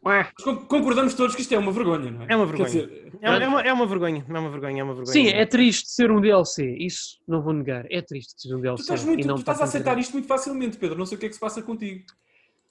Epá, talvez porque seja o, o Dante do Devil May Cry 2 e não do Devil May Cry 3. Ok, tudo bem. Ok. Enfim, é importante. Pronto. Ele não gosta do casaco deste Dante. Pronto. Certo. Ok. Enfim, Eu não gosto de tudo do Dante do 2. vermelhinho como o Dante, de qualquer, como o casaco do Dante de qualquer Devil May Cry, é, é a belíssima máquina de arcada de 500 euros anunciada pela SNK este mês, a Neo Geo MVSX. Que vem com God. 50 jogos. I love it so much. I love Eu, eu estou, eu, eu não sei como é que isto vai ser disponibilizado. Oh eu não sei se eu, eu, eu não consegui encontrar, eu não, eu não consegui fazer ainda pre-order disto. I love it. Eu fui até ao site, mas o site não me deixa clicar no sítio para fazer pre-order europeia. Ah, e, mas eu, eu, e a minha, eu e a minha noiva temos que ter uma conversa acerca disto. Uh, Ah, eu epá, estou a ponderar seriamente pedir um empréstimo ao banco. eu, eu, sinceramente, após aqui a renovação do meu escritório caseiro, com o meu novo computador todo XPTO, como o Luís o descreveu e muito bem, I'm broke, mas, meu Deus, meu Deus, eu quero isto, Pedro. Pe- Pedro, vamos, vamos, vamos Ah, pagar isto também. Tem os Metal Slugs todos. Tem que pá, ter, pá, tem- para a Neo Geo, que- da época Neo Geo. portanto, Isto tem que acontecer, mim, pá. I'm sold. Isto tem que acontecer, pá. Tem o que Polestar. Isto é o Polestar e o Blazing Star. Deixem O Blazing ver. Star acho que sim. Eu vi em algum lado. O Pulsar não, não me lembro. Epá, eh, é uma pena. Só que eu tenho alguma dificuldade com este preço. Eu acho, que- acho que esta price point é problemática, não, não acham? São 10 euros por jogo, Daniel. Mas, Mas- não mas, sei se é muito Carlos, competitivo. E vamos ver uma coisa: será que isto são mesmo componentes de arcada que estão lá enfiadas? Não, Não será um são. Raspberry? Não. Não, não, não, não, não. Não sonhos com isso. São, são, são, são. Ah, pois. Ah, pois. ô, ô, ouve, Daniel. Eu garanto que tu vais. Pois é, Pedro, é que Daniel são. Costa, O problema tu, é que são. Daniel Costa. Dani- tu, Daniel Sim, sim. Costa, se tu comprasses isto, Uhum. durante um ano pelo menos, tu tiravas mais partido disto do que de uma PlayStation 5 ou Xbox, eh, ao Xbox One X. Luís, eu estou a controlar-me. Eu Eu estou a controlar-me. eu tenho a certeza, eu tenho, Eu estou com eu muitas tenho a dificuldades. certeza. Não, muita dificuldade mesmo. Eu, eu tenho a certeza, eu não estou nem a, brin eu não estou nem a brincar. Sim, sim, Eu- Eu, não, sim. eu não estou a brincar, são jogos que eu sei que tu adoras, são sei. muitos. Eu, são sei, muitos. eu, eu amo este, eu amo tudo. É Eu, eu vi este, eu vi este produto, isto para mim tem tanta importância como a água que eu bebo ou, ou o pão que, que comemos, comemos ao pequeno almoço aqui. É uma coisa que me preenche profundamente. Eu tenho um amigo que deliraria com isto, tendo em conta que uma grande parte da juventude dele foi a jogar King of Fighters nas arcadas aqui de São Martinho do Porto, e isto para ele, se ele tivesse o poder Ah, económico para isso, ele- isto para ele era uma compra imediata para reviver esse tempo. Mas relembra-me o preço, Pedro, exatamente o preço São europeu. 500 euros. 500 euros. Mas isto é, isto é uma absoluta loucura. Isto é uma Eu absoluta não acho. loucura. oh, oh, lá está, vocês eu, eu acham. acho. Epá, Não, qual é, qual é cena? É uma absoluta loucura. como- É uma, é uma máquina de salão, Daniela. É, Ah, mas, mas- Luís Carlos, mas vê bem uma coisa. lá. Eu, não estou a dizer exemplo- que são componentes que estão lá dentro, mas, mas tu sabes, tu sabes quanto é que custa só fazer um o- o- o- só fazer a, a unidade? Não, não, Não não, é? eu confirmo isso. Tem, tem, Mas, tem componentes, tem oh. componentes originais. Eu confirmo, confirmo Ok, isso. pronto, então mais, mais, mais isso. tu- tu- eu não percebo, eu, eu acho justificado isto custar o preço de uma consola full price. Acho justificado. Ok, mas, Há um dizer, trabalho artesanal, tem um trabalho eletrónico, as coisas, os componentes. Isto não é overpriced, é caro, mas não é overpriced. Ok, mas vê bem uma coisa. Eu, por Ah. exemplo, eu para uma pessoa que gosta de jogos Neo Geo, mas tendo em conta que não se dá com jogos de luta e tendo em conta que 75% da biblioteca nesta máquina são jogos de luta, Pedro, epá, mas não compras, não é? Oh, oh, oh, Pedro, pois, é isso que eu dizer. O problema é que, por exemplo, para mim, e peço desculpa pessoal, mas, por exemplo, para, para mim pessoalmente, eu gosto tanto destes jogos que eu passei um ano da minha adolescência em que praticamente só joguei Tokon Matrimili, que é o jogo mais obscuro da Neo Geo e, que é maravilhoso. Portanto, o problema da Neo Geo, o não problema da Neo Geo é que sim, a, a grande maior parte, a grande maioria dos jogos do, do, que estão no catálogo são de facto jogos de luta, mas são todos topo. Todos! É que Sim! Todos. Eu acho que a SNK no, no tempo não, não tem um jogo que se possa chamar mau. Epá, eu, não. Até, até os jogos mais fracos uh, são mecanicamente mais ricos que o Altered Beast. Eu vou dizer-te, Pedro, sobretudo graças à emulação, aquela que tu e eu conhecemos dos anos 2000 e anos 90, Neo Rage X. Ah, o Neo Rage X, claro, bons tempos. Eu acho que tu, talvez, eu certamente eu joguei todos os jogos, jogos da Neo Geo. Todos. Todos. Os que existiram eu já joguei. E eu digo sinceramente, se me perguntares qual é a consola que tem um nível médio mais elevado dos jogos que existem no catálogo, de sempre, é a Neo Geo. Claro, tem menos que a PS2, não é? Portanto, eu não estou a dizer que a PS2 não tem melhor catálogo que a Neo Geo. Eu estou, estou a dizer que o nível médio, tendo em conta o catálogo existente, a Neo Geo é imbatível. Não, não sei se concordam. Concordam. Digam. É eu não Sim, consigo pensar no. É, epá, é uma, um catálogo bem curado de jogos. É incrível. É incrível. É, é, é, muito caro, mas eu digo sinceramente, eu pensei duas vezes. Depois parei, acalmei-me, vi um chazinho. Uh, mas, mas, não, mas, mas, mas, mas diz-me uma coisa. Muito, muito sinceramente. Sim, sim. Se tu. Se for anunciado amanhã que vai sair no dia X de novembro, já sabemos que vai ser em novembro, mas que vai sair no dia X de novembro a Xbox One X e o preço da Xbox vai ser 500 euros. Epá, e, e tu dizes, eu posso fazer uma compra de 500 euros este ano. Tu, vais, tu, tu preferes comprar a Eu não, não estou não, a gozar. Eu tu, comprar a Neo Geo. Não, não, eu prefiro comprar a Neo Geo. Digo-te isso. Eu também. Sim. Já. Se tu tens, se tu és um gamer e, e, especialmente se tu gostas de jogos japoneses e jogos de luta e tens 500 euros para gastar em 2020, epá, o eu problema é, é, isto. É que isto é, é, sim, sim, sim, o problema é que isto é muito caro. Hum? Porque isto passa aquele. Para mim, cada pessoa tem a sua realidade financeira. Para mim, eu imagino. Pessoal, peço desculpa, mas eu vou fazer aqui uma Mas porquê é que isto é muito caro e uma Xbox One X não é? Ó oh, Pedro, ó oh, oh, Luís, porque, desculpa, desculpa, 500 euros são 500 euros. E depois é assim, eh, desculpa lá, quer dizer, porque com este, software, com este hardware, tu sabes que tens um número limitado de experiências e de jogos que vais poder jogar ad, ad eterno. Não é a mesma coisa, não é? Mas, é, é, uma experiência completamente diferente. Não mas quanto, quanto, tempo, quanto, tempo é que vai passar e quanto dinheiro é que vais gastar até teres. Vamos, vamos imaginar que só, só, só certo, tiras certo, prazer de metade destes jogos. Quanto tempo é que vai gastar e quanto, quanto, dinheiro é que vais, quanto dinheiro é que vais gastar e quanto tempo é que vai passar até, até teres 25 eh, jogos que só vais poder jogar na tua Xbox One X? Uh, bom, uh, tens razão. Oh, oh, Luís, não vamos, eu não estou a discutir a questão de valor, eu só estou a dizer que são 500 euros. Sim, é uma mas eu disse isso à cabeça, muito, é, eu é sei, muito dinheiro. É uma experiência muito limitada e cerrada a quem, percebes o que eu quero dizer? A quem, como nós, é absolutamente fanático por, esta, por este período dos videojogos, sobretudo pela Neo Geo. Agora é assim, para o utilizador, é, isso que, é aí que eu queria chegar só para concluir. Para o utilizador comum, desculpa esta expressão, para o utilizador que talvez tenha interesse numa console da próxima geração, mas se calhar não vive e respira videojogos como nós, essa pessoa não vai. Não há competição aqui. Sim, mas, mas, mas, mas, é, mas, é ouvintes, ouvintes digam-nos no Facebook, digam-nos no Twitter, digam-nos em, em, em, correio arroba n3.net. Uh, as pessoas que ouvem este podcast, que tipo de pessoas é que são? sim, sim, sim. Não sim, é? Sim. Exato, muito é sinceramente, e... Pode ser injusto o que eu estou a dizer, como é óbvio. Muito, muito sinceramente, é claro que isto é um produto para um nicho de mercado. Isto, isto não é um produto para todos os gamers. Isto não é um produto para as pessoas interessadas em gamer.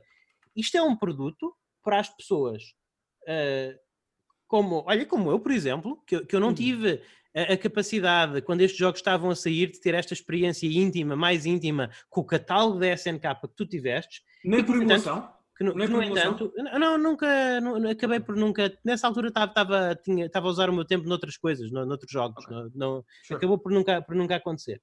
Okay. Uh, eu também não sou um fã muito grande de emulação, embora eu goste de ter emuladores, não é Mas a, minha... a Neo Rage X é uma experiência. Não é exatamente. Ah, sim. Não é a minha maneira preferida de jogar jogo. Eu podia, ah, jogar, não. Eu Agora podia jogar estes 50 jogos, eu podia estar a jogar estes 50 jogos amanhã no meu PC, não é? Uh, com comando de Sega Saturn, provavelmente, não é? Ia ser Ou melhor.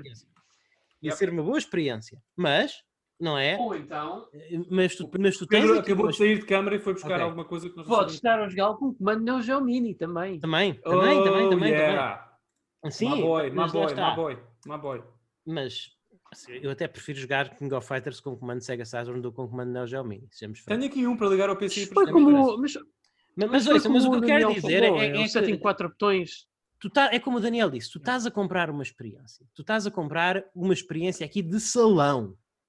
Epá, e meus amigos, quanto é que Nós sabemos a dimensão da máquina, Luís, desculpa, sabemos a dimensão Sim, da sabemos a, máquina. dimensão, sabemos a dimensão da máquina. É um, Tens aí bocadinho à mais, mão? é, um, é um bocadinho mais pequena, tem à mão, tem à Pois. mão. É um bocadinho mais pequena que uma máquina de salão, mas, não, mas é uma máquina de salão. Mas é uma máquina de salão. Atenção.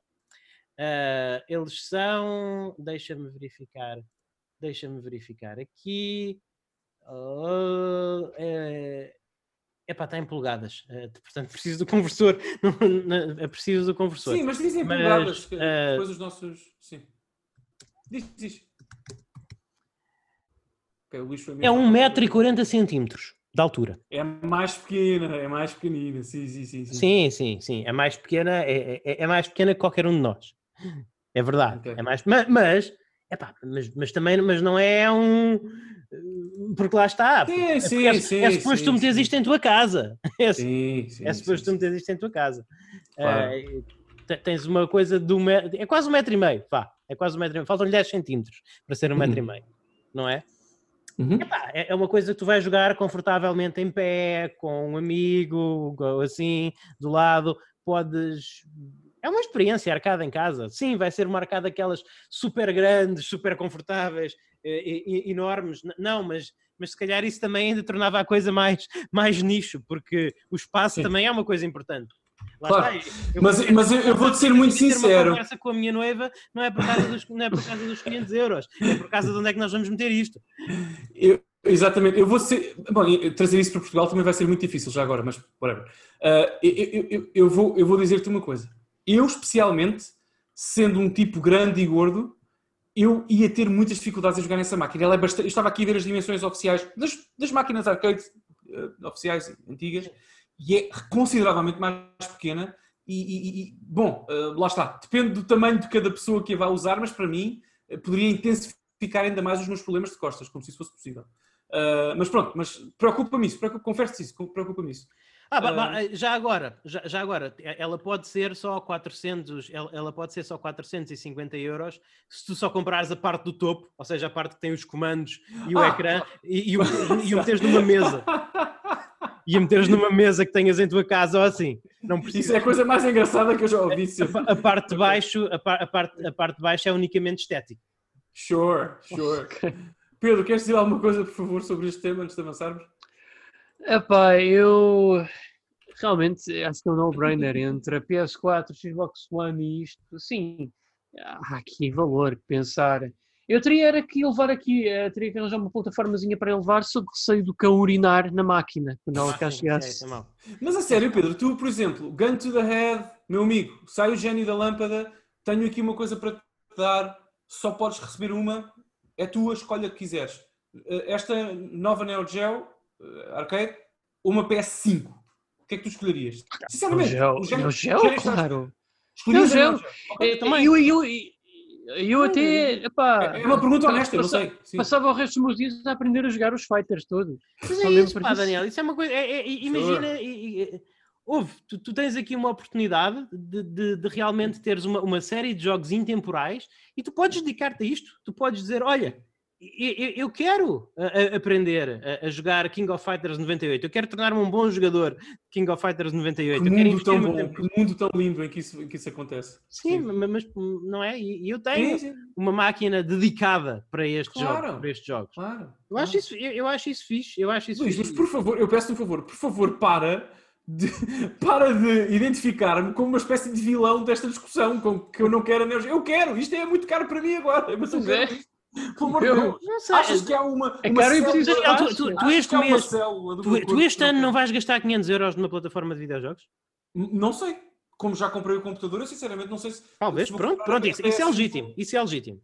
Pronto, tudo bem, fa- faz eu sentido. estou a responder, sinceramente não sei. Fa- Faz sentido, é, é legítimo. Eu acho que a maior parte, eu, eu acho que a maior, eu acho que os gamers mais hardcore, que, que as pessoas mais interessadas em, game, em gaming, vão gastar 500 euros numa plataforma de videojogos este ano. Ok. Ok. Não é?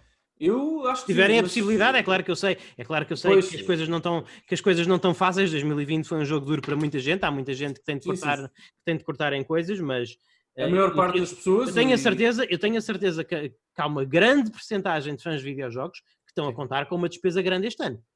Com uma compra grande este ano. Não, eu acredito que estejam a contar. Eu, eu só acho que a maior parte provavelmente não poderá chegar lá. E eu, sinceramente, in- Sim.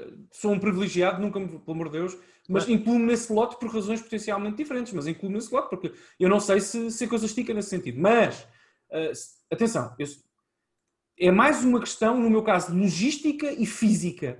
Sim. Porque eu, eu- eu- olho, eu digo sinceramente, há alguns anos, não vou dizer desde sempre que estava a mentir, mas há alguns anos que eu não via uma máquina, uma máquina, uma thing, uma coisa de videojogos em que me apetecesse, apetecesse logo, imediatamente, mal havia, não vi specs nenhumas, carregar no botão Add to Cart e encomendar. Porque, Pois. Não o podes Eu- fazer, Daniel, eu já tentei. ah, pois já, já me disseste, ok. Pois, sorry. Exato. Exato. Mas Enfim. Enfim, continuando. Mas agora, Luís, eu não resisto a dizer isto à nossa audiência. Pessoal, não querendo eu, nem nós imagino, nunca incentivar quaisquer comportamentos que fujam à legalidade, joguem jogos da Neo Geo de uma forma outra. Joguem, A joguem. Neo Geo, a Neo Geo, é uma plataforma. Se gostam de jogos arcade, claro, e sobretudo jogos de luta, eu não. Acabem de Ainda ouvir o podcast e vão jogar jogos da Neo Geo. Tem muitas Ainda opções. hoje se fazem jogos para Neo Geo. Não oficiais, mas fazem. Para sempre. É uma consola para a eternidade. Uma plataforma para a eternidade. Sim. Desculpa, Luís, era só isso. É isso mesmo. Não, não, não. Con- Concordo, concordo plenamente. Isto é uma cena importante. É uma cena importante. Uhum. Sejam felizes. Joguem jogos da Neo Geo. Eh, enfim, eh, continuando. Bem, há uma compra que certas pessoas, certos gamers que podiam estar muito entusiasmados em fazer este ano já não vão fazer. Que é a do Halo Infinite. Ah, Pois é, Olá, Craig. exatamente. Uh, Halo Infinite, aquele, aquele jogo uh, com faces uh, símias perfeitamente o, detalhadas. O Pedro, o Pedro é muito má pessoa, só queria. Foi, foi por alguma razão, foi, foi por alguma razão adiado. Atenção, malta, isto é importante, porque a Xbox Series X continua com data de lançamento prevista para 2020, quase certeza novembro, Uhum. mas acabou de perder a cabeça de cartaz. Já agora, não é quase certeza, é de certeza porque o Aaron Greenberg confirmou isso no Twitter. A consola Ok. sai em novembro. Sim, ok, sim, consola sai em novembro, mas já não vai ter cabeça Como de cartaz. A cabeça de cartaz só vai chegar hum, pelo menos três meses depois. Epá, é, é, é, Epá, é, Pedro, é uma, é uma situação complicada, não é, Daniel? É muito complicado, Mas eu queria ouvir o Pedro. Sim, sim, desculpa, Pedro. Não, é que tendo em conta que isto era potencialmente, e como o Daniel já veio aqui a dizer-nos há muitos casos anteriores, que este era o jogo que poderia e, eventualmente eh, dar um grande boost de vendas à Xbox Series X em contraste com o PlayStation 5. Potencialmente, Epá, não, a, a a Microsoft perdeu a aqui Microsoft tem? algo grande. E agora aqui vem a pior parte. Eh, antes deles adiarem isto, eles estavam a ponderar alegadamente lançá-lo em partes, segmentado. Eu- Mas eu- olha, eu eu- digo uma coisa. Eu respeito. Eu. Duas coisas diferentes. Número um, eu acho que isto vai ser desastroso para a Microsoft e para a marca Xbox. Claro. Número dois, eu respeito muito a integridade da Microsoft em fazer isto. E eu acho que eu devo ter dito isto eh, três vezes no máximo na minha vida, que eu respeito a integridade de uma ação da Microsoft. Porque a Microsoft não é aquela companhia que eu, eh, que eu normalmente vejo como, como uma companhia íntegra. Tu- Epá, mas eles- mas isto- mas isto- implacável. Sim, sim. Ele- ele- Eles só estão a perder em fazer isto. Eles só estão a perder em fazer isto. Para eles estarem a adiar o Halo Infinite, quando podiam e tinham planeado lançá-lo co- com a consola Series X, e isto diz, isto diz duas coisas. Ou eles respeitam imensamente a marca Halo e o estúdio que o Uhum. faz, e, e querem realmente que o Halo, quando saia, seja um, Que é do- um- um possível jogo- que seja o caso. sim, seja um, um jogo digno da, da série Halo, especialmente depois do, do 5 ter tido uma refeição assim meio uma recepção assim Uhum. meio morna, e Uhum. eles querem realmente restaurar a fé na, Uhum. na, na série Halo, ou eles não estão assim tão interessados em vender a Series X. Que- Epá, Eh, é, é mais. Nós já concordamos, nós já fizemos um especial, dois especiais até sobre a Xbox, Sim. um Premium outro Free, onde falámos sobre isso. Concordámos todos numa coisa que eu, eu, eu não sou o Nostradamus da nossa, da, nossa, da, nossa, da nossa equipa, não é isso. Mas era fácil de prever isso há uns anos, como eu previ. A, a próxima plataforma da Xbox a seguir à Xbox One, One seria sempre algo que viveria no éter, nunca seria uma máquina física, porque a Xbox One destruiu muita coisa internamente nos planos da Microsoft. E de facto, a próxima plataforma da Microsoft, da Xbox neste caso, é o Game Pass. O Game, Game Pass é uma coisa maleável, é algo que vive na nuvem, não é uma coisa tátil. Não é... O Game Pass é feito para ser uh, desfrutado pelas pessoas nas variadíssimas uh, encarnações, nas variadíssimas plataformas onde vai viver.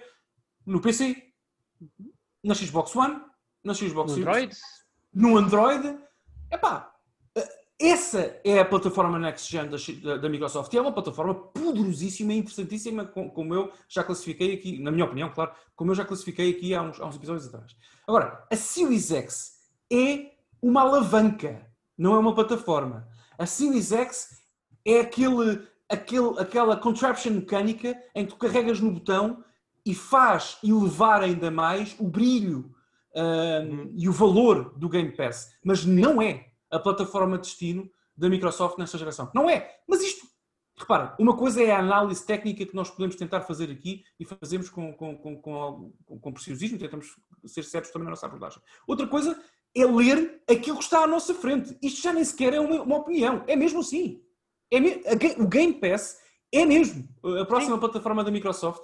Uh, e a Series X vê-se aqui um bocadinho entre a espada e a parede. Quase literalmente. Porque eu até acho, sinceramente, eu, isto não vai acontecer. Mas uma opção que certamente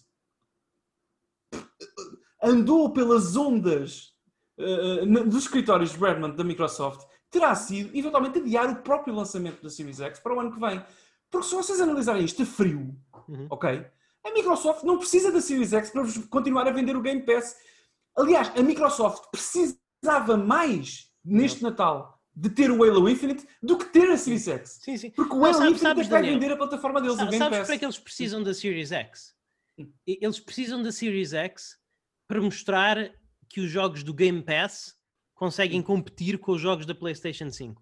Não, mas nem isso precisa. Sim, eu, no, no, contexto de consolas, mas tecnicamente, eu percebo o que quero dizer, mas tecnicamente nem isso precisas. Porquê? Porque corre tudo no PC Day One. Sim, corre tudo e... no PC, mas, mas tu sabes que o PC é, com certeza, com certeza, é, é, outro, certeza, é outro bicho. o que eu quero dizer console... é que, mas Luís, o que eu quero dizer, e provavelmente não quero, por favor, não quero, eu não quero colocar sabes palavras que o PC não é o foco da Microsoft, tanto que o Game Pass não. para PC custa uns meros 5 euros. Sim, e, mas, mas, isso é, mas isso é uma arma fantástica que a Microsoft sim. tem, isso é sim, mérito à Microsoft. A Microsoft está a perder dinheiro com todas as subscrições que vende do Game Pass, como tu sabes, está a construir uma plataforma. A Netflix, uhum. todos os anos, perde dinheiro. Todos 100% dos anos. Todos. Porque a Netflix está numa fase de construção da marca. Não está numa fase de lucro. E claro. O Game Pass, eu não, não vou dizer Xbox, o Game Pass também. O Game Pass é o único foco de esperança que a Microsoft tem para um dia conseguir ter lucro com, com, com a Xbox. Porque eu relembro a estatística que trouxe ao nosso programa há uns episódios atrás. Nos últimos 19 anos, só num ano a Microsoft teve lucro com a divisão Xbox, que foi em 2007, com o lançamento do Halo 3. Só um em 19. Portanto, sim. Mas isto também, também vale a pena usar esta estatística para, para dizer aos ouvintes, mais uma vez, para terem cuidado, para, para, se, para se uhum. acautelarem, porque um dia vocês vão querer ter acesso àquela biblioteca de jogos que está no, no Game Pass Uhum. E como vocês não vão ter esses jogos em formato físico, só jogaram no Game Pass, vocês vão ter que pagar pelo nariz para eles, porque um dia a Microsoft vai decidir que quer ter lucro. Epá, sim. Uh, eu não, não, não faço.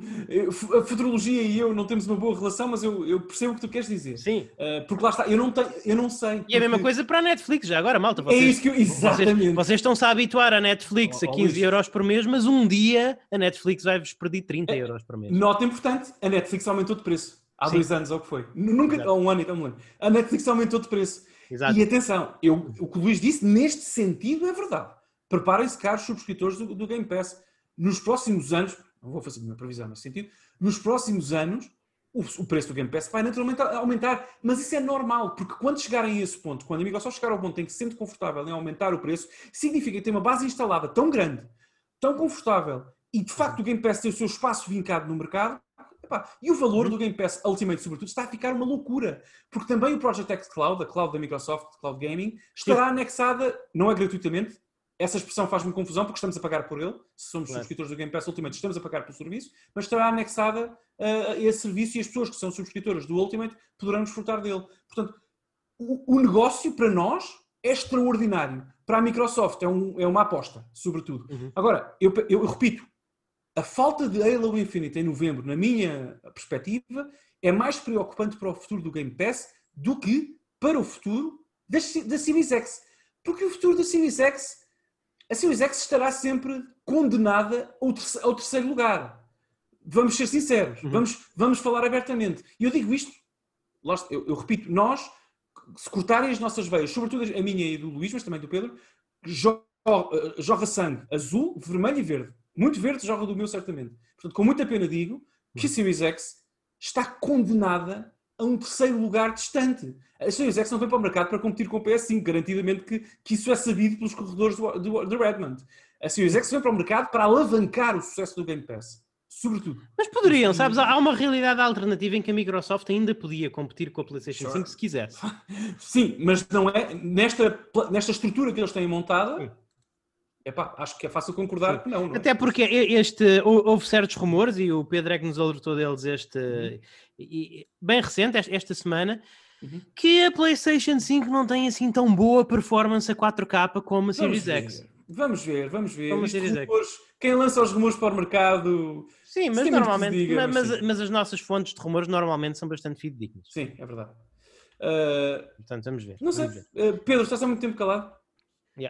Ah, epá, pronto, isto vai ser. eh, Isto, é, um- isto é um tiro no pé para a micro. E dá-me pena porque é assim. ah, o Phil Spencer tenta e com força fazer com que a marca Xbox seja novamente elevada e eu acho que o Game Pass ia ajudar nisso. Mas o Halo Infinite, sobretudo, epá, era muito importante porque Muito, a Sony, se a ver, é assim, eu não sei bem como é que vão ser os planos da, da Sony, mas eu duvido muito que eles no lançamento tenham um projeto first party pronto para sair do forno. Sim. Ou pelo menos um que seja tão. Em ah, novembro tem, tem, tem, tem, sim. tem, tem, tem, Pedro. Tem o, Ma- o Spider-Man Miles Morales, esse. Tem, esse sai. mas, mas E tens um pequeno. Só tô- só a Tens um pequeno. O quão raro é nes- nos dias de hoje uma consola vir com um pequeno? Sim, mas eu não sei se isso vai Mas- ser bem um jogo. mas não mais Não, se não, Daniel, já foi, já foi dito que o, Pronto, já foi dito que o. Playroom vai ser um, vai ser um jogo. Eu, eu creio que até foi lançada a ideia de umas um curtinho, tipo Carry On, mas vai ser um Yep. jogo. Oh, peço desculpa, ok. Ma- Mas, mas será que podemos comparar ah, o status de um jogo como o Spider-Man com o Halo? Epá, aquela é uma coisa enorme. Agora, Não, não, o não, Spider-Man. não Não, podes. não, não Esse- podes, mas, é- mas é um não jogo mas- carnudo first party, Pedro. Mas, mas atenção. a Não é nenhum Halo. Mas, ó Pedro, desculpa, há uma coisa com a qual tu provavelmente poderás concordar. Atenção aqui. Se me dissesse isso há 5 anos, eu diria já, não, claro que não. Agora, em 2020, Uhum. depois do esmagador sucesso Spider-Man, depois do enormíssimo sucesso Sim, PS4 e daquilo que a Marvel é hoje, cuidado com o Sp- o Spider-Man, é um jogo que muita gente vai comprar. Uh, uh, o Spider-Man vai vender PS5 em novembro. Eu tenho muitos, eu, eu- tenho vários amigos que são, que são jogadores assim mais casuais e, É. e, e o nosso amigo Rustam, com quem nós costumávamos jogar Diablo, Pedro, ele veio cá a casa, Uhum. teve cá em casa uns, teve cá em casa uns dias, eh, veio, veio visitar-nos da, da Ucrânia enquanto isso ainda era possível e, e o jogo que ele quis jogar na PlayStation 4 foi o Spider-Man. É um jogo com, com cachê. Ah, completamente. E, e- e a marca, Ok. atenção, não esquecer, o Spider-Man continua a ser o super-herói no mundo, mais famoso no mundo. Sim. Uh, portanto, vende. Ah, pobre Mas, olha, eu, Não, eu mas acho, mas, é- mas é eu é, continuo a Pedro, achar que desculpa. ou- ouve, a Microsoft, é- tu dizes um tiro no pé, eu percebo porque é que tu dizes um tiro no pé, mas ao mesmo tempo a, a micro, uma coisa tem que se dar à Microsoft. Uhum. A, a- Microsoft não é, não, não, não tende a ter aquela arrogância da, da Sony e um bocadinho também que a Nintendo Não. tem, não tem aquela arrogância, é um bocadinho mais humilde. Uhum. E o Halo, como nós inclusive no nosso grupo, no, no- no nosso chat de grupo, o, o Halo depois desta apresentação levou tanta pancada, tanta pancada da internet. Foi, de- deve ter sido, foi, foi uma hecatombe. Foi uma heca- Epá, amigo, ju- eu- epá, sim, mas algumas das coisas. Desculpa, Luís, eu peço imensa desculpa, só para dizer. Algumas das coisas que foram ditas eu não, não as considero justas. Minha opinião. Pedro? eu, eu achei, Daniel, desculpa, eu, Ah. eu fui jogar, É, é- é que, é que eu não achei. Eu não achei. Daniel, Daniel, eu fui jogar, eu, eu fui jogar na minha Xbox 360, Halo 4 e Halo 3. Luís, mas por favor, podes não concordar com aquilo que eu digo, mas não ignores aquilo que eu disse. Eu acabei de estudar a minha, na minha perspectiva e na perspectiva da Microsoft, aparentemente, a próxima plataforma da, Microsoft é o Game Pass. E isso, isso sugere extraordinárias limitações daquilo que tu podes fazer com um jogo, porque o jogo tem que correr numa consola de 2013. Era isso que eu ia dizer. Daniel, Não mas, posso, Daniel, mas que o Halo compreender 3 isto. corre numa Xbox 360 e tem melhor aspecto que isto. Pronto. Não, não sei o que é que diga mais sobre isso. Diz, Pedro, peço desculpa. Não, não, era isso que eu ia comentar. É que o problema é que, pronto, é, ao. É ao não sei mais o que é dizer em- vez de eles saltarem verdadeiramente uma geração como a Sony pretende, eles tipo, tiveram ali um negócio com o diabo em que eles se vão apoiar todas as plataformas, eles têm que fazer jogos que funcionem para todas. Tal e é e que está o qual, problema. tal e qual, tal e qual. Eh, Naturalmente É- que vão é que é sofrer o com problema. isso. Esse é que é o problema. E não, ó Luís, pensa mais, a- mais. Eu não estou a dizer que tu- que a tua ideia não é profunda, não é isso que eu quero dizer. Mas pensa mais um bocadinho de in-depth sobre isto. Tu tens noção que. repara no trabalho que a 343 tem. O Halo Infinite, pessoal, tem que. A, a, a- a- a HUD, um, os mapas, a resolução.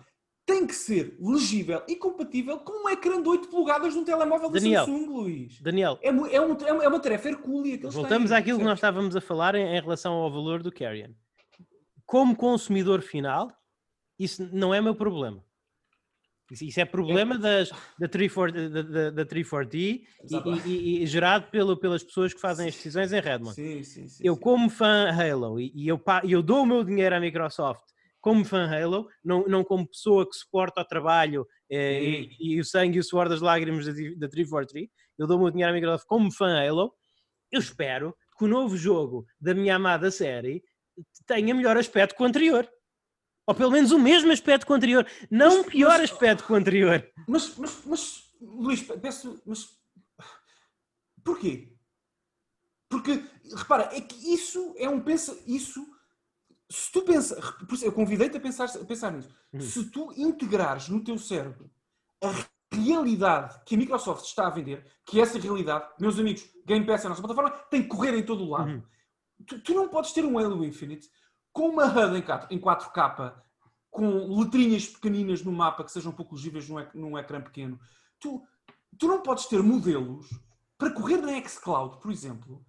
Tu, não, tu podes, mas é difícil ter, ter os modelos num jogo, sobretudo Open World até. Daniel, mas, mais uma modelos vez. hiper detalhados não podes ter. aquilo que a, a- decisão que a Microsoft toma, que faz sentido para eles, eh, não, não é eh, não, não muda o facto do, do qual é que é o meu como consumidor que vai pagar por um novo Halo, não muda a minha exigência em relação ao produto que é o novo Halo. Percebes? Não é? Não, não tem que fazer isso. Tu- o- o- Desculpa. Isso é a mesma coisa, desculpa lá, Luís, só interrompendo, é a mesma coisa, é quase, não é bem, mas é quase a mesma coisa que a Nintendo atu- a- anunciar a Switch, mas, março de 2007, meus amigos, têm aqui a Switch, vai sair. Atenção, isto é uma, uma tablet, basicamente, com uma, Sim. com uma capacidade gráfica on steroids, mas isto é uma tablet, isto é semelhante tecnicamente ao Wii U, naquilo que é possível fazer graficamente, um bocadinho melhor, mas semelhante, ok? É a mesma coisa, tu dizes, pronto, ok, eu exijo que o próximo Zelda tenha um, seja em 4K e tenha um aspecto extraordinário. Não, não, pode mas- não, não, desculpa, é a pode. mesma coisa que exigir. Pode. eh, eh, O, o que eu pude exigir. Não cabe naquela proposta. Não cabe Não, Daniel, mas, mas, o, mas o Zelda que nós tivemos na, na Switch, efetivamente, teve melhor aspecto que os Zeldas que nós tínhamos tido anteriormente na Wii e na Wii U, não é? O- peço desculpa, os Zeldas. Não, peço desculpa, Luís. O Zelda tinha ideia? melhor aspecto. O Breath of the Wild tem melhor aspecto que os Zeldas que saíram Não, não, não. Eu estou a dizer, não estou a falar artisticamente. Tecnicamente, o Zelda Breath of the Wild é um jogo da Wii U. Não, não, é mesmo, saiu na Wii U. Sim, É um jogo da Wii U. Mas é corre um melhor na é um Switch. jogo- Está bem, mas é, é um jogo da Wii U. E tu, é a mesma, é- repito, é a mesma coisa que tu dizes. Eu, eu compro a proposta da Nintendo, sim senhor, vou comprar a consola. Ah, não, não, mas aqui eu quero um, um- um Zelda 4K com modelos impensáveis e semelhantes ao Last of Us Part 2. Não podes Daniel, mas não, mas não, podes não mas não é aceitar a proposta da. Nintendo. Eu não estou a aceitar dizer- a proposta. Eu não estou a Mas- dizer que eu quero um Halo Infinite que, eh, a, a 8K com tudo XPTO. Eu estou a dizer que eu gostava que tivesse um aspecto melhor do que uma. Não é do que a consola da geração anterior. Então, É da então consola a dizer- duas gerações. Então o que tu estás a dizer é, eu, Luís Magalhães, gostaria que a proposta da Microsoft fosse outra, mais conservadora, mais semelhante à PS5, se calhar uma máquina nova geração, onde o Game Pass não existe, onde tudo é possível naquele novo hardware. E aí querias ver um Halo 4K, reluzente, fluido. Não, Isso Daniel, é que tu não é isso. ver. Agora não é o que vais ter. Não é isso. Eu, eu não tô... Houve. O Halo 5 corre na Xbox Uhum. One, corre em todas Sim. as plataformas. O Halo 5 corre em todas as plataformas Uhum. em, em que os jogos de Xbox Game Pass têm de correr e tem melhor Uhum. aspecto. Pronto. ok. Eu, eu, eu só, Não eu é? só acho que é um bocadinho injusto o hate que, que, que a 343 recebeu, porque, em, aliás, nós estamos a meses do lançamento, agora estamos a muito tempo mesmo do lançamento, vai ser só em 2021. Sim. Uh, epá, eu acho que para aquilo que a Microsoft, para, para um jogo do Game Pass, não da Series X, eu insisto, para um jogo do Game Pass, era um jogo perfeitamente ok, com um aspecto moderno, elegante até a certa medida. Agora, não tem as animações, se calhar, fluídas, eh, com algum floreado, por exemplo, o Ghost of Tsushima tem, que é um jogo de uma geração anterior. Mas este jogo tem que funcionar na geração do Tsushima também, que é a geração Xbox One. Portanto, Luís, eu não quero estar aqui. eh, eh, Repara, não é discordar de ti, eu só estou a tentar dar-te outra perspectiva. O porquê? Mas lá está. Mas, Isto ouve. Daniel, mas, mas, mas, mas tu acabaste de dizer. Porque é que não pode ter um aspecto gráfico ao nível do Ghost of Tsushima se o Ghost of Tsushima corre também na geração em que o Halo Infinite tem que correr? Eu não, te- não tenho resposta para ti, mas repito, o Ghost of Tsushima, para já a Xbox One é consideravelmente inferior tecnicamente, inferior tecnicamente à à PS4 base. Portanto, impo- importa já agora dizer isto. Importa dizer isto. Tu não corres, Não, não é- tu corres não- Last of Us. Não, não, não. Atenção, eu, eu digo isto com alguma propriedade. Tu corres da Last of Us Parte 2 com muita competência e muito bem numa PS4 de lançamento, mas se, se o jogo corresse numa Xbox One, a Xbox explodia. Portanto, atenção aí. Atenção aí. Logo aí tens isso. E o Ghost of Tsushima, eu peço imensa desculpa. O Ghost of Tsushima não tem que correr num telemóvel de 8 polegadas. Não tem que correr no xCloud. E isso importa. Importa, Luís. Desculpa, tu podes dizer, eu não quero que importe. Tudo bem, mas não podes dizer que não importa, porque importa. Está bem, mas, mas então, eh, no fundo, a, a Xbox, a- a Microsoft não está, eh, está eh, retroativamente a tirar qualidade aos jogos para os poder correr em mais plataformas, não é? No Ah, fundo, o que tu estás a dizer é, Eu, eu- eu não queria que esse fosse o caso, mas já, sim, parece que sim. Sim, sim. Não sei o que é que queres que eu te diga, desculpa. Mas Pedro, estás há muito tempo calado também. Hoje não, Não, estás a falar mas lá está, Não, podemos, é- podemos votar com as nossas carteiras, não é? Os fãs de Halo. Tal e- Luís, eu- tenho aqui o meu PC. Sim. Eu vou jogar o- no Game Pass quando, no PC. Eu decidi que a Series X não é. Eu concordo com a Microsoft, como consumidor. Eu concordo contigo, Phil Spencer. A Series X não é a vossa próxima plataforma. Portanto, tenho aqui o meu PC novo. Eu concordo com ele. Percebes? Uh, mas Pedro, eu queria ouvir-te, já estás há muito tempo sem Não, é, eu acho que já tu tá- também é aqui nesse campo do. Epá, a Microsoft anda a degradar a qualidade, pelo menos nomeadamente a nível visual dos seus jogos, Uhum. ah, para conseguir, portanto, corresponder ao poderio de todas as plataformas em que corre, Uhum. Ah, pelo menos ah, através do Game Pass. Ah, porque de cloud, isso já era outra história, porque aí não importa a qualidade gráfica, pode ser o, pode ser o, ma- o melhor Crysis do mundo que vai correr no xCloud, mas aí sim, se tiver a correr mesmo por via streaming, streaming não, se for uma cena de Game Pass, epá, claro que vão ter a ver aí concessões. E é uma limitação à qual a Microsoft certamente já estava preparada para encarar quando fossem fazer o Halo Infinite. de- de- Deixem-me ser aqui um bocadinho positivo por um momento. Uh, Eu, eu- eu acredito, e- e nós estamos a ter todo este debate, mas eu acho que o Halo, o Halo Infinite, quando sair em 2021, vai ser um jogo bonito. Eh, Estará ao nível dos jogos que vão ser apresentados, será- estará ao nível, de, sei lá, jogo completamente diferente, mas estará ao nível do, do Spider-Man Miles Morales na, na PlayStation 5? Talvez não. Ta- ta- Talvez não, mas vai, mas vai ser um jogo em, em que tu vais Epá. perceber, eh, em que tu vais estar a jogá-lo numa Series X e vais perceber nitidamente que a, que a tua, X, que a tua Xbox One X não, não faria aquilo. Acho que vai. Então, Acho então, sinceramente. que eles- concordo, então Luís, então estás a contradizer, desculpa. Então concordas, pelo menos. Não, então Eu- com- pel- pelas tuas eu palavras. concordo com o adiamento. Ok. Eu concordo com o adiamento. Eu acho que o isso. adiamento, o que eu estou a dizer é que o adiamento vai fazer bem, vai fazer bem ao jogo, mas eu não compro esta ideia de que o jogo, por causa da nova estratégia de Microsoft, o jogo tem que ter mau aspecto, tem que ter pior aspecto do que jogos da corrente geração. Eu não compro esse argumento. E, e eu acho que esse argumento vai ser desprovado quando o jogo sair em 2021 e vai ser realmente um jogo com bom aspecto. Vai, vai ser o porta-estandarte do- dos gráficos de 2021? Provavelmente não, mas a aspecto é muito melhor aspecto do que teve agora quando foi mostrado. Acho que eles o adiaram especificamente por isso. Ok. Pedro, alguma coisa que queiras acrescentar sobre este tema? Não, não, nada mesmo. Ok. Enfim. Olha, malta, já está a ficar tarde, portanto eu vou pular algumas notícias, se vocês não se importam. Só há uma coisa que Claro. eu gostaria de falar, já que nós estamos assim, num, num vibe tão positivo, ah, e- eu gostava de lançar aqui o vosso rap, o rap para, para Lamentações, em que nós aqui, ah, o, o Tommy Talarico chorou um bocadinho quando falou da morte da irmã, e nós agora talvez choremos um bocadinho quando ah, falarmos acerca de que a Retro Studios ainda anda agora em 2020 à procura de um produtor para Metroid 4 Prime. Portanto, isto é realmente triste. Isto é muito triste. Ah, Se o jogo ainda não tem produtor, então o Metroid 4 Prime vai ser, vai ser um dos jogos de, de fecho de geração para a Wii, para a Switch Pro. ah, eu estou tão, tão, tão triste com isto. E eu? Sim. Metroid Prime é um dos jogos da minha vida, é um dos jogos da vida do Pedro Magalhães. Isto é. Isto é. Pedro, fala um bocadinho que eu estou triste. Ah, eu. Não é a mesma coisa que perder um irmão, mas quase. Ah, eu o- quero- já eu agora eu quero- quero. O o Luís é um monstro, eu gostava só de. Sim, sim. Eu, eu, eu quero tanto amaldiçoar o Mario e a série Zelda por terem mais popularidade que Metroid, porque, desculpem lá, eu. Hum. Ah, pá, é, é o que me Animal dá vontade de fazer. Agora. Ah, pá, mas. mas depois eu é que sou o Crossing- Ah, pá, mas, mas o, opá, o grupo de. God help us.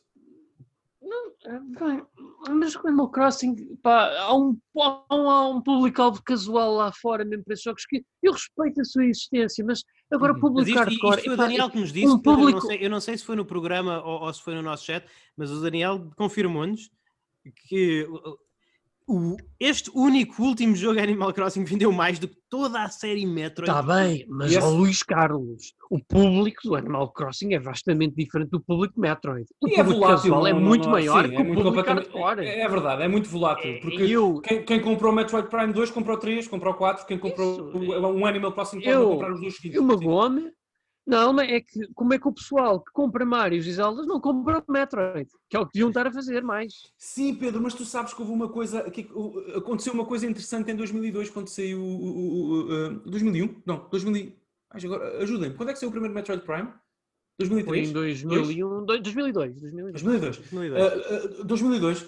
Aconteceu uma coisa interessante em 2002. É que em 2002, a Nintendo, com o Metroid Prime 1, não é? Da GameCube, a Nintendo fez uma coisa interessante, Pedro. Disse, disse adeus uh, a- a- aos, aos fãs de Metroid japoneses. Como tu sabes. Porque é assim, o Metroid Prime, para nós, nós sabemos que é um FPA, é um First Person Adventure, mas os japoneses olham para aquilo e veem um FPS. E adeus.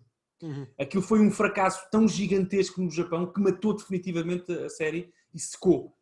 Injustamente, porque é o melhor jogo da série, para mim. Então, isso explica porque é que o É- Metroid é- é- nem existiu. Foi por É causa do melhor que o Japão. Super Metroid, Daniel. Eu gosto. Não, não vou dizer que é melhor. Eu, hum, eu gosto mais do Metroid Prime 1. É justo. É justo. Eh, High para praise, não é também. High praise. Olha, o Pedro também. O Pedro acaba de dizer que também. Também, ok? também. Pronto, também. tá bem, ótimo, ótimo. Ah, não foi. ah, a, a população japonesa não foi recuperada com o Outer M? Um jogo? Não? Não. Não, acho que há alguns problemas nesse jogo, alegadamente. Nem quero falar sobre eles, que já estou muito triste. Mas... É, eu, eu- eu- mas, mas eu também digo-vos uma coisa. Eu... Epá, se isto não vender... na- na- se o Metroid Prime 4, quando sair, não vender imenso, tendo em conta que vivemos numa sociedade em que, epá, há tanto SGW por aí que apela Uhum. para mais protagonistas femininas e tal. Pedro, É, os se SGWs querem, querem, mudar o, querem mudar os jogos, mas não os compram. Pronto. Escuta, o, o Me- Metroid Prime, a única, maneira, a, a única maneira de que Metroid Prime 4 vai vender imenso é, é- é se tu pessoalmente pedires um empréstimo ao teu banco e comprares 10 mil cópias. 10 mil é a única maneira de Metroid 4 para te vender imenso. Lamento estragar-te esta ilusão, mas é verdade. E isto é um. Isto, Eu só sei é que, enquanto for vivo, eu pelo menos eu farei a minha parte de apoiar esta, esta, esta série comprando os títulos que saírem. Enquanto for vivo, Pedro Magalhães é um herói. Sim, enquanto for vivo, porque Sim, sim, enquanto sim, sim. for morto, dificilmente farei. Sim. mas- Nunca se sabe, mas- Pedro, nunca sabe. podes Pois, deixar no pois, teu é testamento. Podes deixar no teu testamento, ficam de parte.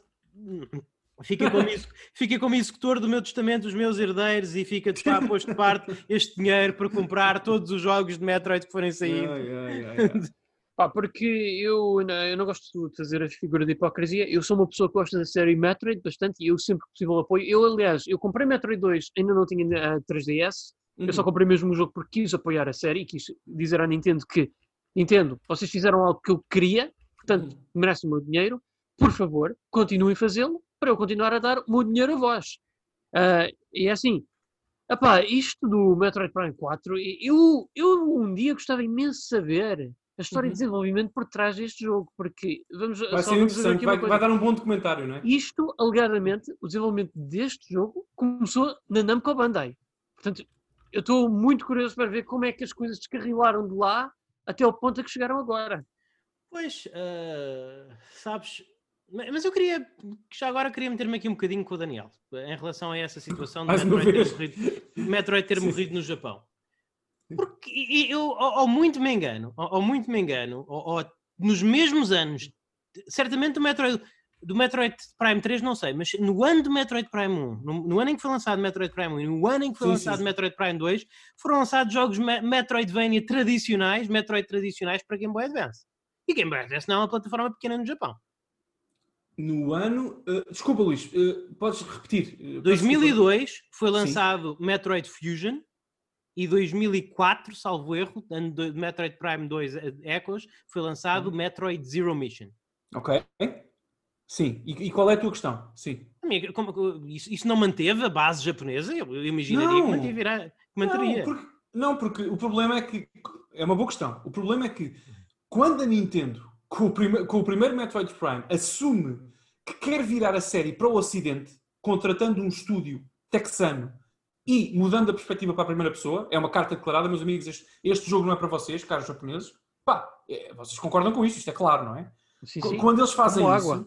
como água, quando eles fazem isso, a base instalada existente, que também não era gigantesca, não penses que o Super Metroid vende- moveu milhões de Super Nintendo, mas enfim, não. mas a base instalada que existia, que era, que era robusta, entendeu a mensagem. Foi só isso que aconteceu. E depois, os jogos que foram saindo a seguir, as pessoas foram ficando menos interessadas, percebes? Porque o público, nós somos, pessoal, o consumidor japonês médio de videojogos é mais parecido connosco do que com o consumidor médio europeu. É mais parecido connosco, com as pessoas que vivem e respiram isto todos os dias. Porque a cultura média de videojogos no Japão é hiper elevada. É hiper elevada. E as pessoas sabem. As pessoas sabem que aquele não é o, não é o Metroid da, inf- da infância ou da- dos anos 90 que eles conheciam. E, portanto, abandonaram a série. Mas atenção, tudo que, isto nem sequer, eu peço desculpa, isto nem sequer é uma opinião. Isto é uma thing. Isto é-. Foi isto que aconteceu. Uh, mas Pedro, estavas a, tá, penso que ias dizer alguma coisa, desculpa. Uhum. Não, não, era só que, opá, é isso mesmo, e essencialmente, e é com grande pena minha. Eu acho que Uhum. realmente, si- muito sinceramente, eu, eu cada vez mais, eh, pa- para grande infelicidade minha, eu penso que o Other foi realmente uma tentativa para reviverem a, Foi, foi, foi. a popularidade no Japão, só que Sim, claro, depois sim. teve um efeito colateral no, no Ocidente, e acho que até mesmo no Japão não teve grande efeito.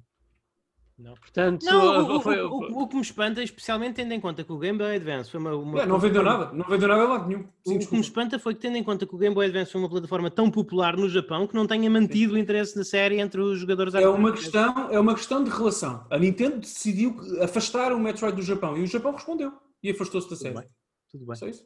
É claro, é isso. Enfim, é. Enfim, Afastou- e nós, e- e- afastou e nós da- infelizmente. Diz E nós, isso. infeli- e nós, infelizmente, Não, vamos eu- nos afastar dos nossos ouvintes, pelo menos momentaneamente, porque voltaremos em breve, dentro de alguns dias, com um novo episódio. Mas Eu pelo sou- menos por hoje, a- acho que é hora de, de puxarmos a cortina antes que choremos mais, porque só estamos andado a falar em coisas más neste final de programa. Portanto, malta, ah, se vocês tiverem, tiverem na afortunada posição de, de, de- de poder eh, investir 500 euros num, num sistema de videojogos este ano e, e quiserem recuperar deste- destes momentos tão tristes, sejam felizes e, e- e comprem uma, uma máquina de salão eh, com jogos Neo Geo. É, é o melhor que eu vos posso dizer. E se não tiverem esse, esse valor, arranjem maneira de jogar jogos Neo Geo na mesma. Não, não é assim Por tão favor. fácil. Não é assim favor. Ah. Portanto, por favor. E, e comprem um comando Neo Geo Mini Para- para, para jogá-los, por amor de Deus. Exatamente. Portanto, é isso. Até eh, podem, eu sou Luís Magalhães, podem encontrar-me no Twitter em Luís, em arroba at Luís underscore Maga, Make America Great Again. Um, e eu normalmente respondo. embora a minha conta ultimamente seja basicamente só fotos de Ghost of Tsushima. Um, Daniel Costa, onde é que as pessoas podem, te podem contactar e como é que as pessoas podem contactar o N3Cast? Muito facilmente, no meu caso, uh, uh, estou também no Twitter, Godan, Godan Sama, G-O-D-A-N Sama, uh, S-A-M-A, claro. Estou lá, eu respondo a tudo. Eu, às vezes ponho algumas threads para comunicar com o pessoal que me segue e com as pessoas que estão lá no Twitter e gosto muito de falar com toda a gente, inclu, incluindo aqui os meus amigos também lá. Portanto, a minha conta é sempre muito saudável nesse sentido e espero que continue sempre recheada de positivismo. Uh, em relação à nossa conta do N3Cast, também estamos no Twitter, lá está, temos uma conta própria para o programa, é, arroba N3Cast, é só seguirem-nos lá. Uh, é importante que os nossos ouvintes sigam essa conta, porque sempre que há alguma novidade relacionada com o programa, desde o lançamento dos novos episódios gratuitos ou premium, a qualquer alteração da agenda, seja o que for, é tudo anunciado lá, tudo sempre na hora lá. Portanto, é importante essa relação. Também respondemos a todos os comentários dos ouvintes, como o Luís disse, e depois vamos, quando há tempo, de quando em vez, publicando lá algumas coisas parvas e interessantes que nós achamos que vocês devem, devem ver. Uh, portanto, Godan, uh, Godan, Godan Sama sou eu, N3Cast no, no Twitter. Também podem, como o Luís referiu uh, anteriormente, contactar-nos através de e-mail, se preferirem, correio.n3.net, respondemos a 100% das mensagens, estamos aqui para falar convosco e queria terminando, Luís, me permites, muito rapidamente agradecer a toda a gente que nos ouve o apoio. O nosso projeto existe para vocês e por vossa, por vossa causa. Portanto, só existe porque vocês nos ouvem. E queria convidar os nossos ouvintes uh, a darem uma oportunidade ao nosso conteúdo premium. Eu, eu, eu, digo isto sinceramente, eu acho que o melhor conteúdo que nós já gravamos uh, do N3Cast na vida anterior ou nesta nova roupagem está lá. Temos episódios para, todo, para todos os gostos no N3Cast Premium. Uh, e fico muito entusiasmado uh, com a possibilidade de, de, de, vocês nos darem uma oportunidade. Uh, e lembrem-se, se gostem do que nós fazemos, se gostam do que nós fazemos, considerem apoiar-nos subscrevendo o N3Cast Premium, porque ao fazê-lo estão a permitir e garantir que o N3Cast continua e que nós temos, que justificamos as muitas horas que, estamos, que usamos na nossa semana um, para dedicar às gravações do, do, do, programa. Nós estamos a gravar, para que saibam, cerca de 5, em média, 5 a 6 horas por, por semana uh, de podcast sobre videojogos em Portugal. O que é.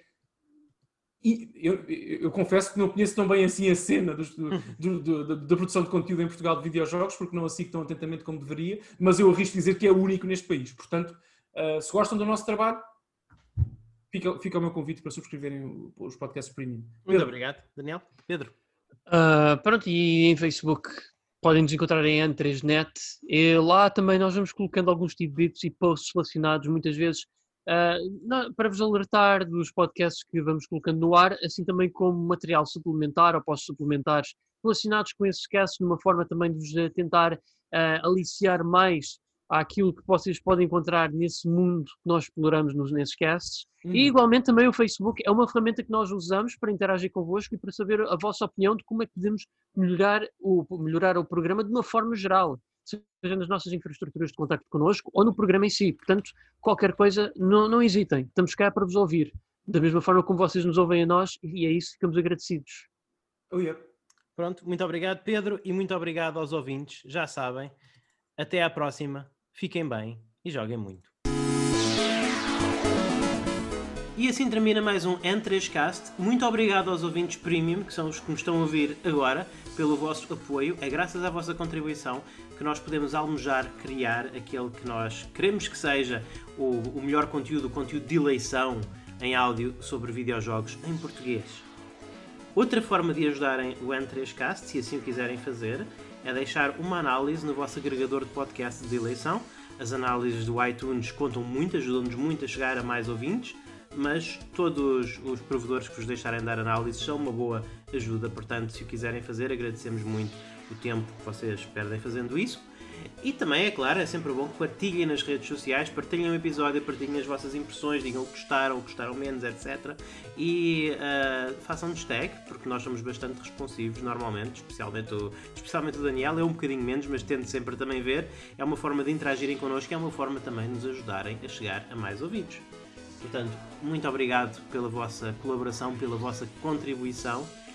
Cá estaremos para a semana com mais. Até à próxima, fiquem bem e joguem muito.